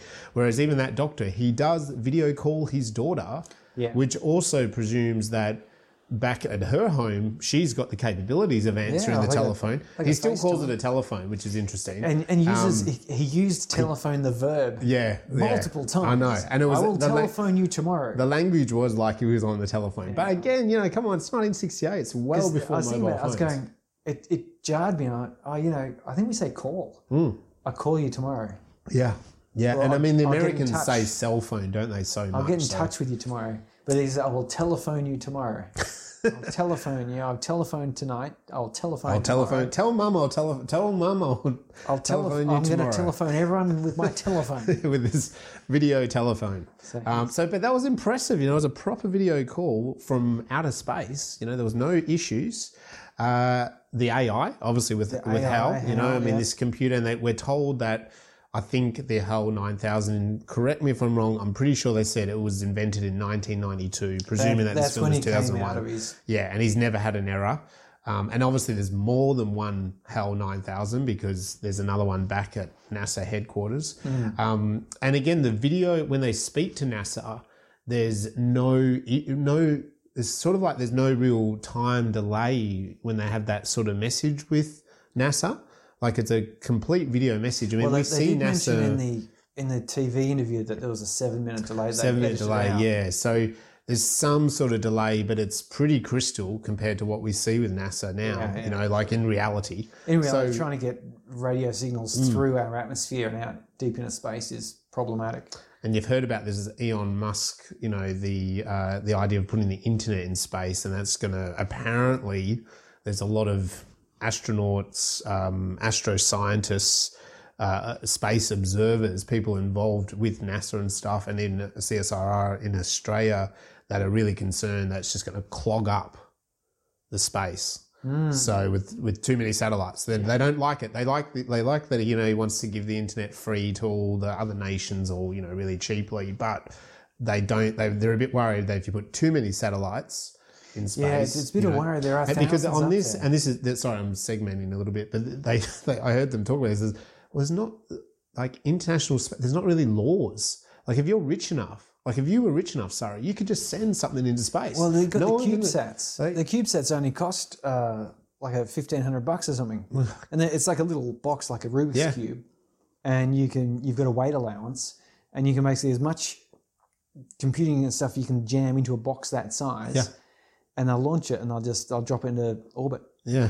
So Like so, yeah, schools, universities and stuff have satellites. yeah, there's no there's no restrictions because there, what I heard on this article was them saying, well, the law there's no laws really for space. It's it's treaties from really World War Two. Yeah. You know, like there's no actual. You know, if you're rich enough, you go out into international waters and you can just send something out into space. Yeah. Good luck to you. um, and then the other thing was, of course, the moon civilization idea. We haven't obviously done this. I'm not sure if Trump is talking about it. Hashtag Trump. You know, Well, there's bring him always involved. there's always talk But about it. There's been a lot of talk about it, and uh, look, there's a great article in the Mandurah Mail this week. Again, the CSIRO is involved in just talking here in Australia, talking about well, we're coming up for the 50th anniversary of the moon landing, or as you've been talking about, the hoax, The um, alleged. which again, people do really debate this. I have met some people over the years that you know they really do say Kubrick was involved in I, this. But I heard I heard one of the more moderate ones know. was that the 69 moon landing itself was a hoax was or sorry was faked Mm-hmm. Because they wanted to beat the Russians. Mm-hmm. Yeah, but they did actually and Armstrong and so forth did actually did go to the moon They did go, but, but later, later, yeah, then you know they, they had this footage there so they could do it on the day that they said they're going to do it to prove American superiority. Yeah, and then like it was some like a, week or two weeks later that they actually got there and then they kind of been swapping out the faked moonland stuff for real stuff. It's all mixed and you can't tell it okay, okay. and to me that one is of all the conspiracy theories, and I'm, still quite sure it's it's quite false. That's probably actually the one that holds most water because I could Yeah. imagine they're going. We need to see be shown because Yeah. Mm. they beat us into space with a man. We need to be shown to be on the moon, Yeah. and we need to make sure we get this shot, this shot, and this shot, planting a flag, whatever. So let's have that up our sleeve just in case It doesn't quite work. it doesn't get there on the date and time we Yeah. say. You can, you, you can see where that one might actually hold some water because you wouldn't have to hold much of a lie either because No. the only lie would be we didn't make it on timing. date. Yeah. But future, You landed on the moon? Yeah. yeah, You landed on the moon? Yeah. Here are photos. Did you guys the actually land on the moon? Yeah. And, and here are the I'm photos. not actually saying that uh, we didn't land on that particular date and time. yeah, that yeah. time. yeah. Here's some vision of people landing on the moon. and because it, it would only just then take swapping out actual footage of the moon later on. You go, yeah, look, this is us walking around the moon. Yeah. and, Here's and- some more footage of us walking around. that's entirely real. Like, Yeah, yeah. So, uh, I, I like that theory. I like that one. It, it, it tickles me because it plays into that, um, you know, the pride and, and the hubris at the time. And I mean, I can understand, you know, again, that whole propaganda thing. Hey, you know, like it's like, well, we are, you know, they put all, you know, I mean, Kennedy in 1961 said, can we do this? And he got the information back from his generals and his assistants that, well, yeah, it's possible we could do this. And then he declared to the nation, we should really work as a, as this as a major goal. And I mean, it's not till 1969 that they actually achieved it. So it's a long goal. Like it took a long time, you know, like almost a decade. Um, so you could imagine that, yeah, if we were that close to getting there but not quite there, eh, maybe we should fudge the books just a little. but, I still don't. That's yeah, that's not what I want to. I, I want to talk a little bit more about. Um, But again, I thought the science of the moon civilization, you know, that's pretty cool. well, and and this was pretty advanced as well, wasn't it? what I was going to talk about actually, though, I mean that is that is pretty good, and, and there's been some uh, developments where people have found cave systems under the moon because we've got this problem of radiation and water Yep. and atmosphere. Yep. There's a lot of radiation and not much water or atmosphere, No. so you want the other way around. Yep. Uh, and so if you have a nice cave uh, which has water in it from a crashed um, comet or something, then you're protected from the radiation and you just have to seal the cave. You don't have to actually create an entire dome. You Yeah, can just a good- seal the cave Yep. and you've got yourself a moon base. So people looking at that. But I want to talk about Hal because Hal is the star of this show. Right. Okay. He's, it's, it's, that's the bit that everyone remembers of this uh, is, is the whole bay doors deactivation. Open and- Hal. When we're going to talk about artificial intelligence, we have to talk about uh, a name that I think everyone has heard of is Turing. So there's this thing called the Turing test, and there's Turing machines, and there's when we're talking computer programming, we're talking about a Turing complete language. Uh, and this is a fellow Alan Turing. He was born in 1912, and he died a bit young, 1954. He was only 41, just a few days off his 42nd birthday. Um, it's unclear whether it was suicide or accidental poisoning because the cyanide that he died from was not an uncommon thing. So uh, there's, there's good reason to suspect that he, he would commit suicide because he was being persecuted for being gay, uh, despite one of the most brilliant mathematical careers that advanced the field of computing uh, and computing in terms of mathematical algorithms and computation. as Always well gets as in the way, sorry. It always gets in the way. as well as being the the father genius of modern computers. yeah. Uh, so yeah, he, he- he's also a war hero. He helped crack the German Enigma machine Hmm. and you know won a number of battles. And even still, they prosecuted him for loving a man. Like you go, what? There's something really something really wrong there. We, yeah, sure, you got that law in the books. Couldn't you just sort of go? You know, he's actually kind of a good guy. Yeah. Oh, yeah. He's a national hero for crying out loud. But anyway, that aside, he was also a great mathematician, cryptanalysis, philosopher, theologist, biologist, not a theologist, theoretical biologist, a theologist, biologist, theoretical biologist. So, Don't get, don't get them wrong in the same room at once. so when it when it comes to artificial intelligence, though, some of his contributions, he described this thing called an automatic machine, an A machine, which we now know as a Turing machine, which is a it's a hypothetical machine. He describes it as being um, it consists of a, a finite tape. Imagine, uh, I think at the time he was thinking like a paper tape, maybe maybe a magnetic tape, They had such things in the 40s. Broken into a number of cells in which you could punch or delete a symbol. And the symbols come from a set list of symbols with a meaning. They might mean move forward one cell or move forward X cells, add the following two numbers, go backwards, and delete. And so he said that with such a hypothetical machine, you could describe any given computational algorithm. So that is is basically actually what a computer uh, we pardon me a, a computer we know now can do. It's it basically has memory, and the way we do it is we put a symbol in a bit of memory, and it will say the next three bits are to be added together, or the next you know x number of bits represents a picture on the screen, and then you'll write and delete, and you'll you know so it, it was a hypothetical machine. and it actually went on from being uh, to become sort of the model for the construction. He didn't construct it; someone else constructed it while he was off doing other more exciting things. One of the first programmable computers. So he made this Turing machine, which is just a, as a description of a hypothetical machine. 1936. It was able, so it was able to answer specifically two questions uh, with the answer no. The answer is Does a machine exist that can determine whether any arbitrary machine on its tape is circular? Uh, no. Machine does not exist doing that. And does a machine exist that can determine whether any arbitrary machine on its tape even prints ever prints a given symbol? No, well, well, no. So the machine itself can't detect itself as doing things. It just runs its algorithms. It doesn't get in the way of itself, which is nice. So it's capable of arbitrary computations because you can you can break down any mathematical you know algorithm into a series of instructions of adding, subtracting, um, and deleting. Uh, you know, to multiply six times four, you just have to add six together four times. Yeah. For example. Uh, so in 1948, then, uh, when he was appointed the Reader of Mathematics department at the Victoria University of Manchester, uh, while he was there, he was doing a bunch more work on maths and uh, he wrote this paper called Computing Machinery and Intelligence. And that was in 1950 that he wrote that paper. So, this is where he addressed a problem of artificial intelligence and proposed an experiment that became known as the Turing test, which mm. appears in many science fiction movies. Yep. The Turing test it was an attempt to define a standard for a machine to be called intelligent. So, the idea is that a computer could be said to think if a human interrogator could not tell it apart through conversation from a human being. And so in the paper, he suggests that rather than trying to build a program that is similar to an adult mind, which might be your first sort of thing, you try and map out everything an adult yep. would know so you can fool someone.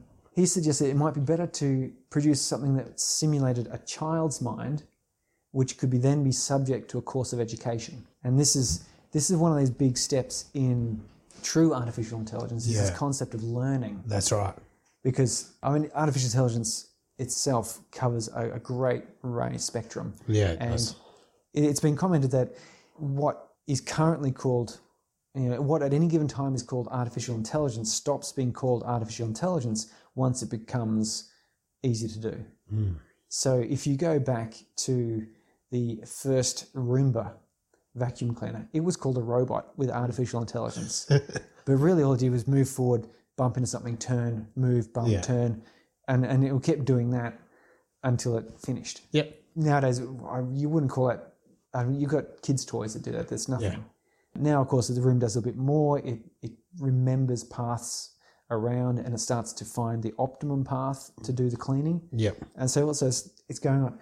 So artificial intelligence goes from basic decision making systems from a known set of conditions all the way through to what we're talking about more nowadays, which is learning. So being able to be self driving car, for example, where Yeah. you enter a, a novel situation, pick up things out of the environment and learn something about it and learn how to do it. But so the, the Turing test proposed in 1950 as a test of machines' ability to exhibit intelligent behavior equivalent to or indistinguishable from humans. So he proposed that a human evaluator would judge natural language conversations between a human and a machine designed to generate human like responses. The evaluator would be aware that one of the two partners in conversation is a machine, and all participants would be separated from one another. So the conversation would be limited to a text only channel such as a computer keyboard and screen, so the result would not depend on the machine's ability to render words as speech. Although, interestingly, more and more now, speech is being synthesized very well. If you look at these deep fake videos Yeah. where uh, words are being put into the style and mannerisms of people, and they've never said those words, That's right. and that's so And there's video version of that now. videos as well. Like there was um oh is, is it was it Jimmy Fallon or or was it the other guy who in the state they did Arnold Schwarzenegger and it's I mean it's Arnold Schwarzenegger Yeah. but it's not and you've seen but and that's where that's one of those videos you know and it's like whoa Yeah, so there's there's sort of artificial intelligence like this. We are getting to the point where the Turing test would be able to be conducted in speech. yep So uh, anyway, if the evaluator cannot reliably tell the machine from the human, the machine is said to have passed the test. Uh, the test results do not depend on the machine's ability to give correct answers to questions, only how closely it answers its answers resemble those of a human. So there was a recent one that passed, uh, and it was programmed to sound like a 13 year old Albanian, I think, who couldn't speak English very well.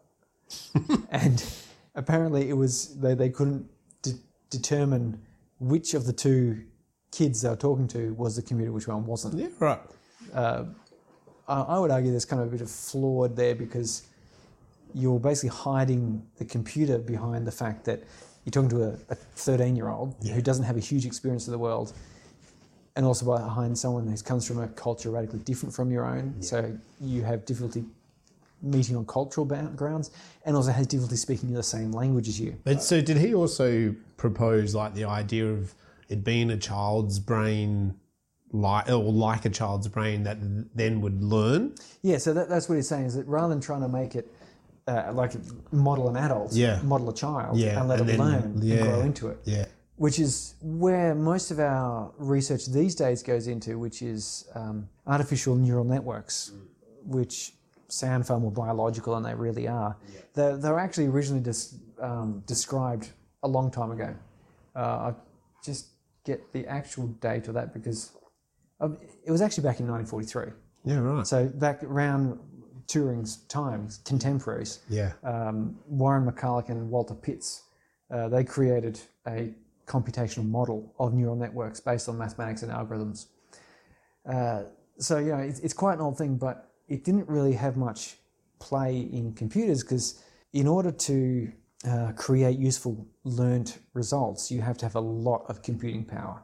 And in fact, I was reading an article today that was saying that the average um, to train an AI currently takes about five times more than a, a lifetime of a car, an average motor vehicle, in terms of carbon dioxide emission. yeah So that's from energy usage. So that's the computing power required to actually train these useful models. that's interesting isn't it yeah. But uh, so, so the idea though of an artificial neural network and why they can learn is if you go to what was being done, say in the 70s and 80s, and, and what is done now, like what I'm working on at work in terms of artificial intelligence, is what's more referred to as an expert system.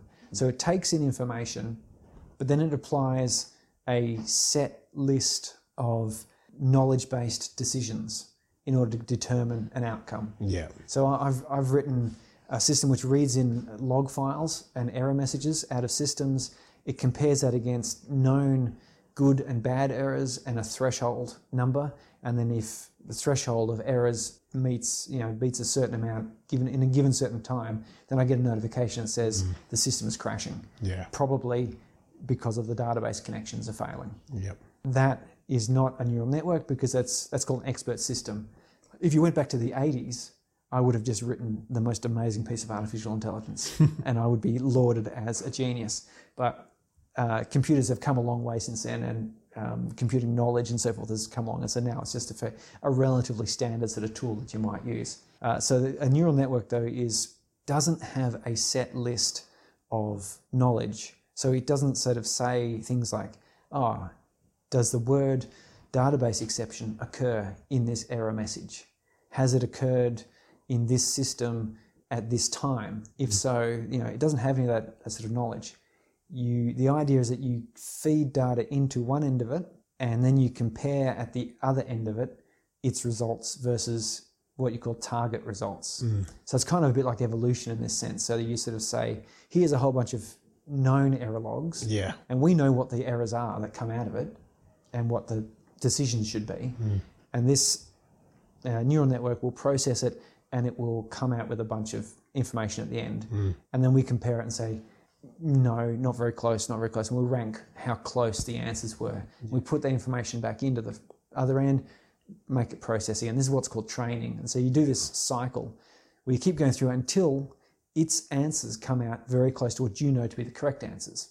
Or in fact, it comes out with novel answers and you test that and you go, well, actually, it is correct. Yeah. But yeah, it comes out to correct answers. That means now you've trained it uh, based on this knowledge, this data set. You've never told it how to come up with these answers. It's come up with its own way of determining these answers, and that's the that's the um, the learning part of it. And it sounds really complicated, but it actually, when when you break it down, it's quite simple. So you have an input node, they call it. So that might be the the node might be the time of day, Yeah. and another might be the the first 20 characters the next 20 you know whatever you know you've sort of broken it down into chunks of information Yeah. and then so that's your input nodes and then that then goes into little mathematical comparators so the first one the time of day goes in and it gets compared with uh, the severity level and you go which of these two things is more important than the other to determine whether this is an error. And at first, when you have it untrained, it's 50 50. Yep. It has no clue. So it just picks one, random, bang, goes to the next one. And then it compares it. So it's sort of like a footy league, Yeah. if you like, until you get down to an answer at the end. And then, of course, that answer is going to be basically random and rubbish. So you sort of say, you're better off having multiple answers come out at the end so you can rank them and say, this one's more correct, this one's least correct. So it goes back and then it assigns different weighting. So rather than being a 50 50, you might say, well, let's see, time of day, let's make that more important. Yeah. So more often we're going to pay attention The to that. variables and play down then it gets, maybe goes, oh, that's not, that's actually less accurate. Okay, Yeah. swap it. Yeah. Error severity will make that more important. Yeah. Oh, that's closer. Okay, so I'm going to make it even more important. Yeah. And and so you start strengthening, and that's why it's called a the neural network because that's the way our neurons work. Yeah. You form memories by forming connections between neurons, and the stronger those connections, the stronger that knowledge or that memory or that behavior is. Yeah. And so you go through and it produces basically producing this mathematical set of you know algorithms Mm-hmm. that in theory is has has this weighting between all the neurons. So you've now got like this artificial brain which processes a given set of information and will produce a type of answer. Hmm. And these become very big. So you can if the really simple one might start with five inputs, five outputs, and ten bits in the middle. But you're not going to get very good useful information out of that. It's too simple. The the more advanced ones you you would take 20, 50, 100,000 inputs, uh, depending on how many inputs you've got, as many inputs as you can. And then you'll have as many layers deep, maybe. And the layers deep in this will be determined by the number of inputs. Yeah. Because obviously, like a football league, the more teams you have, the deeper the league will go for. Yep. Uh, and so, yeah. So, um, so that's that's the really basic level, and there's there's obviously various mathematical theorems about the relationships between nodes and how to determine the weighting to apply, and then statistical analysis on that. And so you can get quite deep, but the, the basics of it is that that your inputs come in, and you decide which one is more important until you come out at the end, and then you just you've also then decide to make it to add the intelligence part. So you've learned something now you've got to take action on it. The intelligence part then determines when it's like this, I should do this action, and the programmer says, no, that's stupid. That won't work. Oh, okay, this action. That's a bit better, but still, you know, taking the dog for a walk won't actually solve the problem. It's better than running a person over, but doesn't until they go, well, we should reboot the database. Yes. Ah, and so now you've got this this neural network which is strongly relates a set of error conditions to being reboot the database. Yeah. And you So so you're you, automatically training it and to. so you go through tens, hundreds, thousands of iterations. And there's also a theory then that once you've got a sufficiently deep and complex neural network, there will be an iteration of its training Mhm. where it will gain sentience Mhm. because it will finally have mapped as many connections as is needed to be aware of itself. Yeah, right. And that's where we start heading towards the, the singularity. So that's the the nth iteration of That's what- when- that- iteration X, if you like, where things become sentient and we, we have Terminator. Yeah, well, I was just going to say that's when it turns around and says, "Why have I been working out your stupid problems?" Well, I have solved the problem. It's people. it's human, human error. Always human error. As Hal says, it's always human error. That is the reason why there is an error on this system.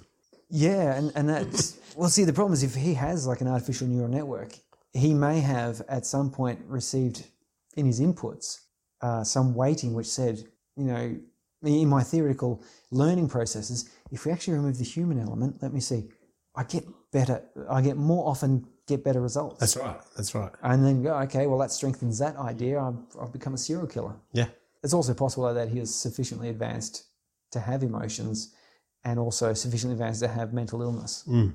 Or does computers want to kill people considered mental illness or just standard? But but the question also, I think, is because he, he does say the mission to Jupiter is more important, and hmm. so it, like there's a line, there is that line. He says that right, and I think in his thinking, which you've just explained, you know that that that concept of a neural network and stuff, like maybe that's what he's done. He's run the pattern and said, well, the mission to Jupiter, which is the mission hmm. and not everyone on board has that information versus him. You know, that's the interesting thing, isn't it? Yeah, because the that video at the end there says this is information privy only to Hal Yeah, before now. that's right. Welcome to Jupiter. You have Yeah. arrived at your destination. Yeah, yeah, well, not really. No. so it's like it's like if you make it to Jupiter, then listen to this message. Hal knows this part, and Hal says that earlier. Like that's more important, you know. And so when they question Hal's motors and mm. then they question turning him off. Mm. Well, he's kind of justified in killing them in a way, like in stopping I, them. I think, You know, quite like- truthfully, that mission to Jupiter was probably the single most important expedition humans ever undertook. Yeah. And Hal must have also understood that, right? Like mm. Hal would have programmed, Hal would have run that as a program and thinking that it is important that we go to Jupiter. You know, like it is an important step in human evolution. Well, it's something I didn't didn't think of actually. When did Asimov propose his three rules of robotics? Because was that before this? Do you mean the three from iRobot? Yeah. yeah I mean, literally, it is from iRobot, the books. Um, that a robot cannot harm a human. That's the one. a robot may not injure a human being or through inaction allow a human to become come to harm. Yeah. A robot must obey orders given to it by a human except those that conflict the first law. A robot must protect itself unless that conflicts with the first or the second law. Yeah. So the, the question is, because I've just, So what does This is does something to- to come up because- yeah when when it's good. uh, they were introduced in 1942. So by 1968, they everyone knew all about these three robots. rules. so how I'm surprised that Arthur C. Clarke didn't think uh, to incorporate them somehow into Hal. That's a good question, but then isn't it? Because Hal decides to kill them. Hmm. But is he? That's what I mean. Is he the doing betterment. that for the benefit for the of benefit of rest humanity, Of humanity. the- then the- it breaks the rules, doesn't it? the rule says here you must obey the human, yeah, because the humans would have said the most important thing is to get to Jupiter and discover this this monolith. But he's not allowed to conflict first law, so he can he can do everything in his power to get there. So he could have, for example, maybe lowered the air pressure or introduced carbon dioxide to knock them unconscious, yeah. thinking, and then just kept them hmm. at a, a low level of consciousness, Yeah. or somehow introduce drugs into their food or Yeah, something. yeah. or- Knock it. Well, as you say, or like knock them induce, out. induce so- them to get into the hibernation Yeah. pods and say, "Don't worry, I've got it from here. You guys hibernate." But maybe he ran his program, and this was the best option. Yeah. To Because I mean, that's kind of- the, in the movie I Robot. That's that's that thing of well, the best way I can serve and protect humans is to basically wipe them out or to render them all. You know, Because th- that's the other thing in iRobot, they the robots do don't follow the rule anyway, do they? well, they, they they do up until that super intelligence Yeah. determines that the best way to do these things uh, was to basically enslave humans, Humans, yeah. and to just is it just enslave them or lock them up or Yeah. Or just- no, well, yeah, to enslave them. Yeah, sort of like well, it's for the benefit of Mm. the future that humans no longer control everything, right? yeah, That's my memory of fair iRobot. enough. I, I don't, I don't I- know that uh, I mean, our this- has done that well so no, far. and I mean, I think this is probably the fear of robots is that, or AI is that it'll just overtake us, isn't it? Isn't this the the ultimate fear of Well, that at some point, like once it reaches that iteration, it, and I think it would only Does happen once we've got computers designing computers or AIs designing AIs, because Hmm. the first ones we keep doing are kind of bound by our thinking. Yeah, that's right. That's right. You've got to. They have going to be they're going to be a little they're going to be a little bit beyond our thinking, Yes. but not much. yeah, But the AIs they create Yeah, will be a bit beyond them. Yeah. And at some point, there's going to be this iteration where the one comes up, and there's a there's a short story. Pardon me. Matrix, is There's right? a, right? there's a short story where these uh, Earth puts all their resources into building this ultimate computing power that's it's hooked into every appliance and every you know it- it's at this point where every appliance you know toasters and fridges and cars and everything have CPUs in them and they network the whole thing to this massive brain computer that's able to think of the biggest things and they turn on they say he says what is your first question humans and say wow, we really want to know so many things, but I guess, oh, here's a bit of a test. Is there a God? And the computer thinks for a moment and says, there is now. And the lights go out. yeah, so, so there you go. That's, that's, So how how doesn't I mean he kind of does it for his own self purpose because that's the thing he only does it because they're going to shut him off right? Yeah, I, I like think so. whereas in something like iRobot it's like oh, well we need to enslave them because you know it, we're, we will be better off if you guys are enslaved. In the Matrix same thing because in the Matrix they say they say we designed you the perfect world and you still couldn't handle it. You know what i mean? Like so so it's like screw you you know like you humans are stupid you know like we fought you we overcame you we gave you the paradise and you were not happy you died you know like you you failed like i think is the agent smith's thing in the matrix and it's like so we build you this shitty world again you know like like it's it, and, then, and then now you survive and thrive because this is what you've freaking like you stupid humans, you know, like so. But again, even in the Matrix, like they control us, right? So, so again, it's like if the intelligence gets to a level that is more advanced than us, this is the fear, isn't it? It's like, well, well, it's the same reason you don't overcome. have children making all the decisions. If you've ever, and I'm sure you have it, where it says, put some decisions to your kids and Oh, say, yeah, I know. what should we do today? And they'll say Oh, something, and you of go, crazy. no, we, we, we, we can't do that. we can't really do that. Yeah. What should we have for dinner tonight? Spider webs? Yeah. No, I'd like. No, we're not having spider webs right. or gummy bears for yeah, dinner. no, When you when you're an adult, you can have that, and I, God knows I have had dinners of gummy bears or the equivalent. spider webs. I, I have eaten ice cream for dinner before. That's not a problem, but yes. And as as the super intelligent computer goes, okay, humans, you you know, what decisions are you going to make? Uh, you're going to invade that country there, and you're going to Annihilate and destroy. treat those people natural- poorly. And so yeah. like, no, no, okay, let's just stop that. That, yeah, yeah, that was a dumb experiment. let's let's let's put the adults back in charge. That's right.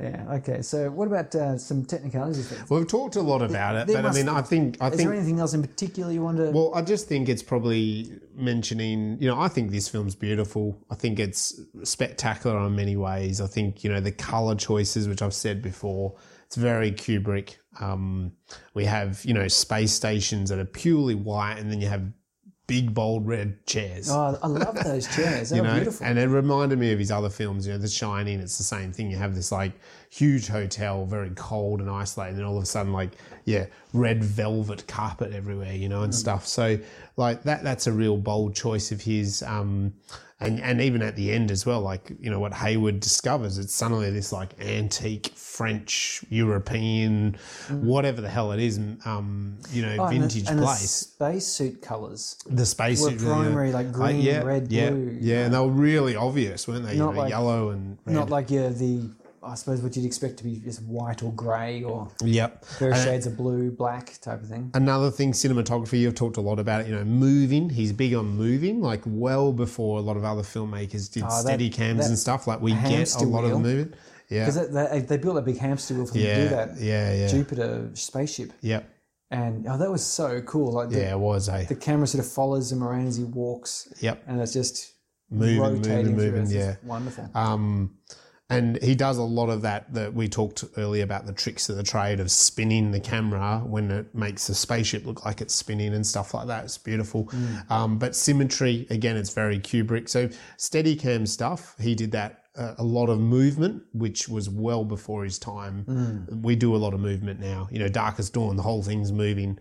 Here he is doing some really smooth Steadicam stuff. And then also symmetry. So symmetry meaning that you know things are shot in the middle and everything's kind of really perfect around it and of course space stations work like that of Even to course, the point, yeah, where where the that like you said, they're walking down a little tunnel with a rotating Yep. at the end. It's just it's the you, there- you can't tell. There's no up and down. no that's that. Right yeah it just kind of keeps doing beautiful. it yeah so we see that um, long pauses is another Kubrick move. You know, it's in the it's in The Shining, it's in Clockwork Orange. We have it's in Eyes Wide Shut. You know, his last film. We have these real Full Metal Jacket. We have really long pauses on characters. Jacket. Yeah, that's another one of It's his. a good movie. Yeah, another one that goes through transitions as a story. Uh, Vincent D'Onofrio. Yeah, I, yeah, okay. It's, it's of interest because I, I was watching him that uh, Special Victims Unit. Was he? okay. That's that's where I got to Yeah. know him from. And then I said, then I, yeah, years later, I watched Full Metal Jacket. And I Mm. went, Gee, that's such a different view. But yeah, yeah, It's such a good movie, Full Metal Jacket. as well. This is me, like you know, he does yeah. these If only different was things. science fiction. Yeah.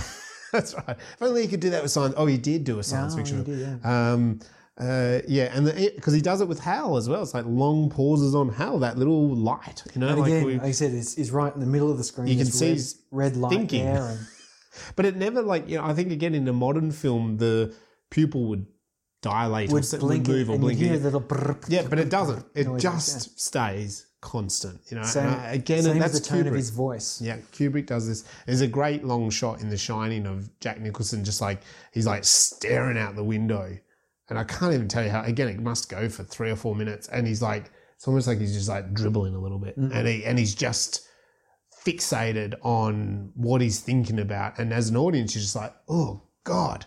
And he does that in all of his films. All his films, all his main characters pause and think for long times.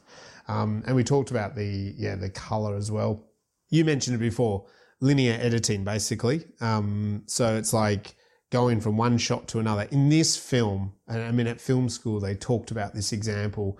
The bone from the monkey man gets thrown into space and it becomes you know it's it's it's circulating around and then all of a sudden becomes the spaceship Yeah. and we have fast forward i don't know maybe 4 million years mm-hmm. might be the indication and it's just an amazing transition isn't it like from one world to another Yeah.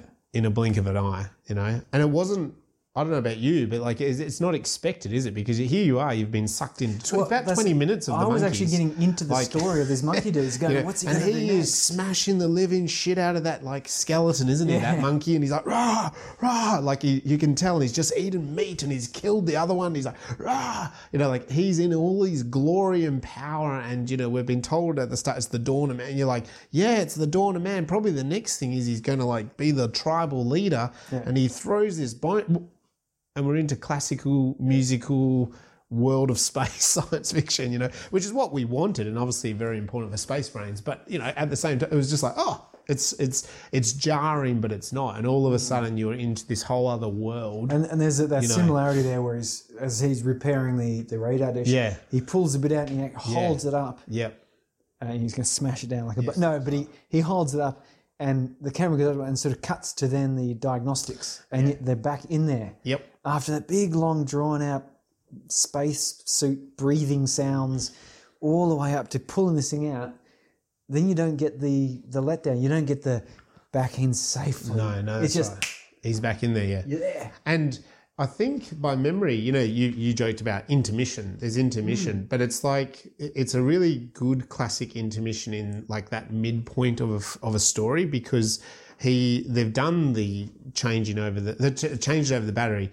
Hal tells them to put it back and see what the error happens. Like if the error happens, we will determine the error.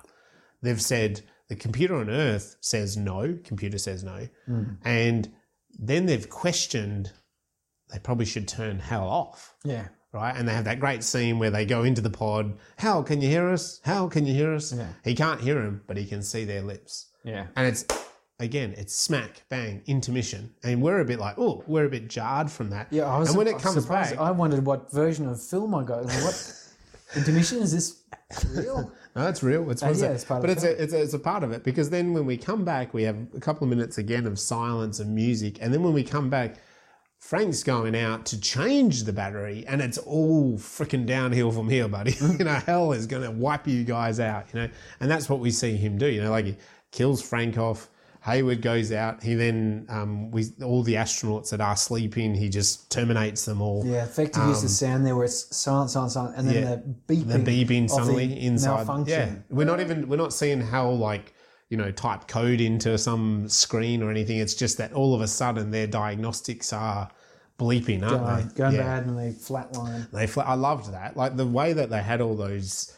You know, again, it was such a good attention to detail, wasn't it? It was like beeping, beeping, beeping. You know, it's like he's got five different um, layers of measuring someone's body, and they're just like all on different scales, aren't they? And they're like one, you know, the heart goes out first when you know the oxygen levels were up, and you know, it's just like oh, it was a death, wasn't it? It was a proper death of those astronauts.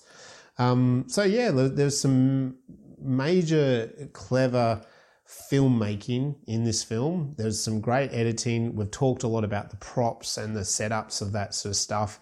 The pacing is a bit slow when you compare it to a modern film, so you've got to prepare yourself from that. But um, beyond that, the artistic um, vision of this film is well worth it. And it was in about 2005 I stumbled across a book from Kubrick's wife, and it's about the art of her husband. It was a beautiful book, like a wife that loved her husband. I think they were married for about 40 years, and she's in this. It's a big sort of coffee table book, you know, full of a lot of his visions and stuff. Um, and it really came across that he was a visual artist. You know, yes, he's a filmmaker, but he was into photography, he was into painting, and he color was really important to him. And you see it in all of his films.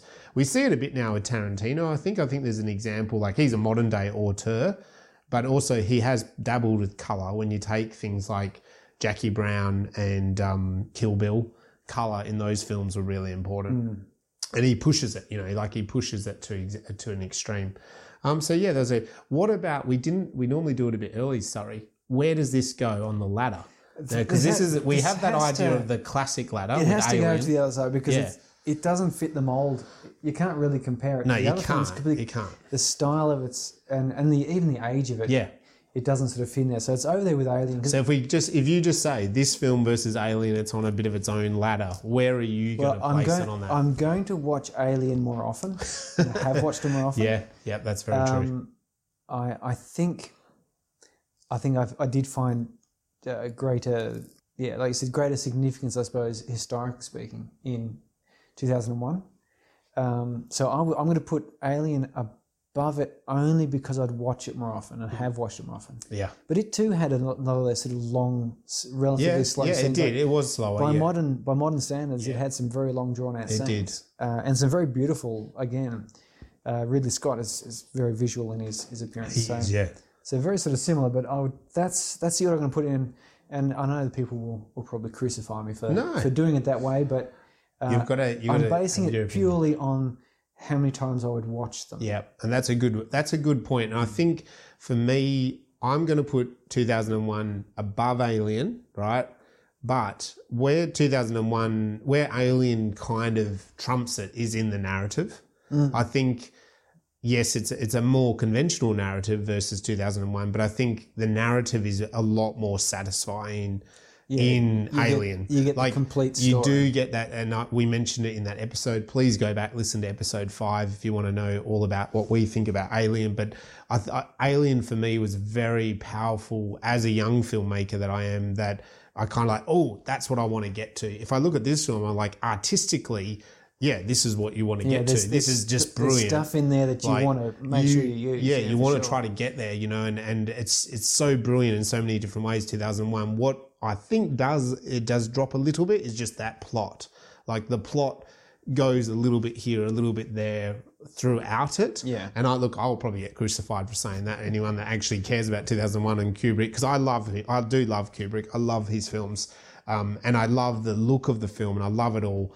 But it is a bit of a like you can watch the you, you pretty much can watch the first five minutes. And Tanya, my wife, said this to me. She's like, she turned over to me five minutes in. She goes, "I bet you at the end of this film, you turn around and go, what the fuck?" Mm. Like, and you do, you do, you do. You go, "What the hell is this movie about?" Like, and you. But then the thing with that, I felt was the next day after watching this, I'm still thinking about it. You know, like I'm going, it's- "Oh, it's a movie- and you, you know, and and I still now like I'm still thinking about it. You know, like I know we're talking about now, but I'm, over this last sort of week since I've watched it, I'm like, oh, that's so good that bit. you know, Funny, like another movie that I get like that is the uh, This is Spinal Tap mockumentary. Oh yeah, yeah. The yeah. first time I watched it, I sort of watched it and kind of went, oh, yeah, okay. Hmm, I wonder what the big deal that was. yeah, But days, weeks after, I was remembering little scenes and little bits, yeah. things people were saying, going, see, that's a common phrase that people use now. Turn it up to 11. That's yeah, that's where it comes from. And and then I watched it. Uh, I was talking to a sorry a friend about it, and then you start going, "Oh, and that scene. Oh yeah, that scene. Oh, that was amazing." And then they said that yeah, oh that was really clever. And I think there's a, a similar sort of thing here, though, where you you think back to it later and you go, "Oh, and that yeah, that noise that came on when the alarms went off as the people died. Yeah, that was like." and the the selfie they're going to take, the little portrait they're going to take in front of the on the moon in front of the obelisk. That again it was like they're all getting ready for a typical you know Yeah. expedition photograph. That's right. And then it just blasts them, and they're grabbing their heads and they're Yeah. rolling around. yeah. It's fantastic. I know, and so it is a film that lingers. I'm going to put it above Alien, but I do think that Alien does surpass it in the story factor, the plot factor, Yeah, okay, well- and the, the satisfaction of that, you know. Well, but then this one lingers. anyway, that's our classic ladder. Yeah. So, and I guess you, we can look forward to then number fifteen is going to be another.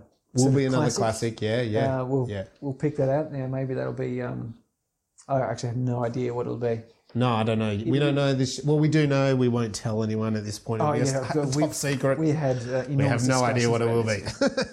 we'll debate that. So the next one is Gora, which was one of your ones. Yes, I, I picked this We're one. going back. This is a modern film, I presume. I do not know it. Uh, it is it is relatively modern. It is a- Available on Netflix. it is Turkish, so it's not it's not in any English language. It's in Oh, Turkish. I do remember you telling me about this a while ago. I, I picked this Yeah, one okay. because I I really wanted to make sure we didn't stick to everything that everyone knew. That's right. Yeah. Because something that, that can be really surprising is particularly foreign films. Yeah. You Oh, watch definitely. a foreign horror film, like I've watched a number of these uh, European horror films, like um, I ca I ca some of them anyway, like German and, Yeah. and Nordic and, and so forth, and they're just they're just different, and science fiction likewise. And so I went mm, Turkish, Yeah. Let's give and I go. saw a couple of shots from the trailer, and I didn't want to watch too much of it, and it it just struck me it was just so a little bit d- different. Different. it's, it's a comedy. Yeah. Okay. Sci-fi comedy. It's a our comedy. first one. Yeah, so Okay. Cool. so we'll see how that goes. We'll see Well, look, if it it's actually, very Kubrick of you because it's like well off what everyone is Yeah, so expecting. I'm- you know, I'm we do 2001. Now we do Gora,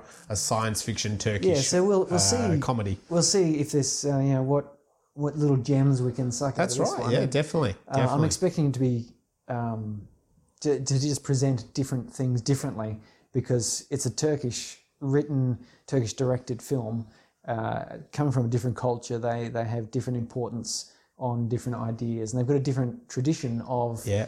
um, drama. Yeah, they do, and I mean, it's a, di- you know the whole you know culture, politi- politics, I mean, all even that, watching that a, into. a UK, you know, science fiction versus a US Hollywood Yeah, definitely. is is so you look at the different um, like 28 Days Later Yeah, versus Dawn of the Dead. yeah, You know, both cover so there's zombie film, but the way they cover it Yeah. and the way that's filmed yep. totally different. Very different. So I'm looking forward to it. So check it out if you're out there and you want to get advanced screening on our episode, Gora. G O R A. Yeah, and it should be on Netflix. It's on I hope so. Netflix. yeah, and uh, I'm, I'm looking forward to it. So So let us know what you've thought about 2001. Let us know what you think about anything we've mentioned tonight the science, the filmmaking, the favourite scenes. Hit us up on uh, Twitter, Instagram, Facebook. Get in touch. Yeah, Let at- us know. at Space Brains Pod, on Twitter. It's Yeah. Space Brains Podcast. Podcast on Instagram, and Facebook is is Is the Space same. Brains podcast. Yeah. Podcast. Yeah. Pretty much, if you Google in Space Brains, you should come up with that. And of course, it is available on all your streaming services. And check out the mug and the T-shirt that Yeah, Sari's there, put there'll up. be there'll be some. Yeah, shop will be released pretty soon. Very good. Just got to test payment because I don't want people getting double billed or anything crazy. Just get Hal on top of it. Hal nine Uh, he thousand. doesn't He'll make fix. mistakes. He Yeah, doesn't make All he'll just tell me is they have no customers because then it'll work. so Sounds until, great. Until next time. Yeah. See ya. See you later. Bye.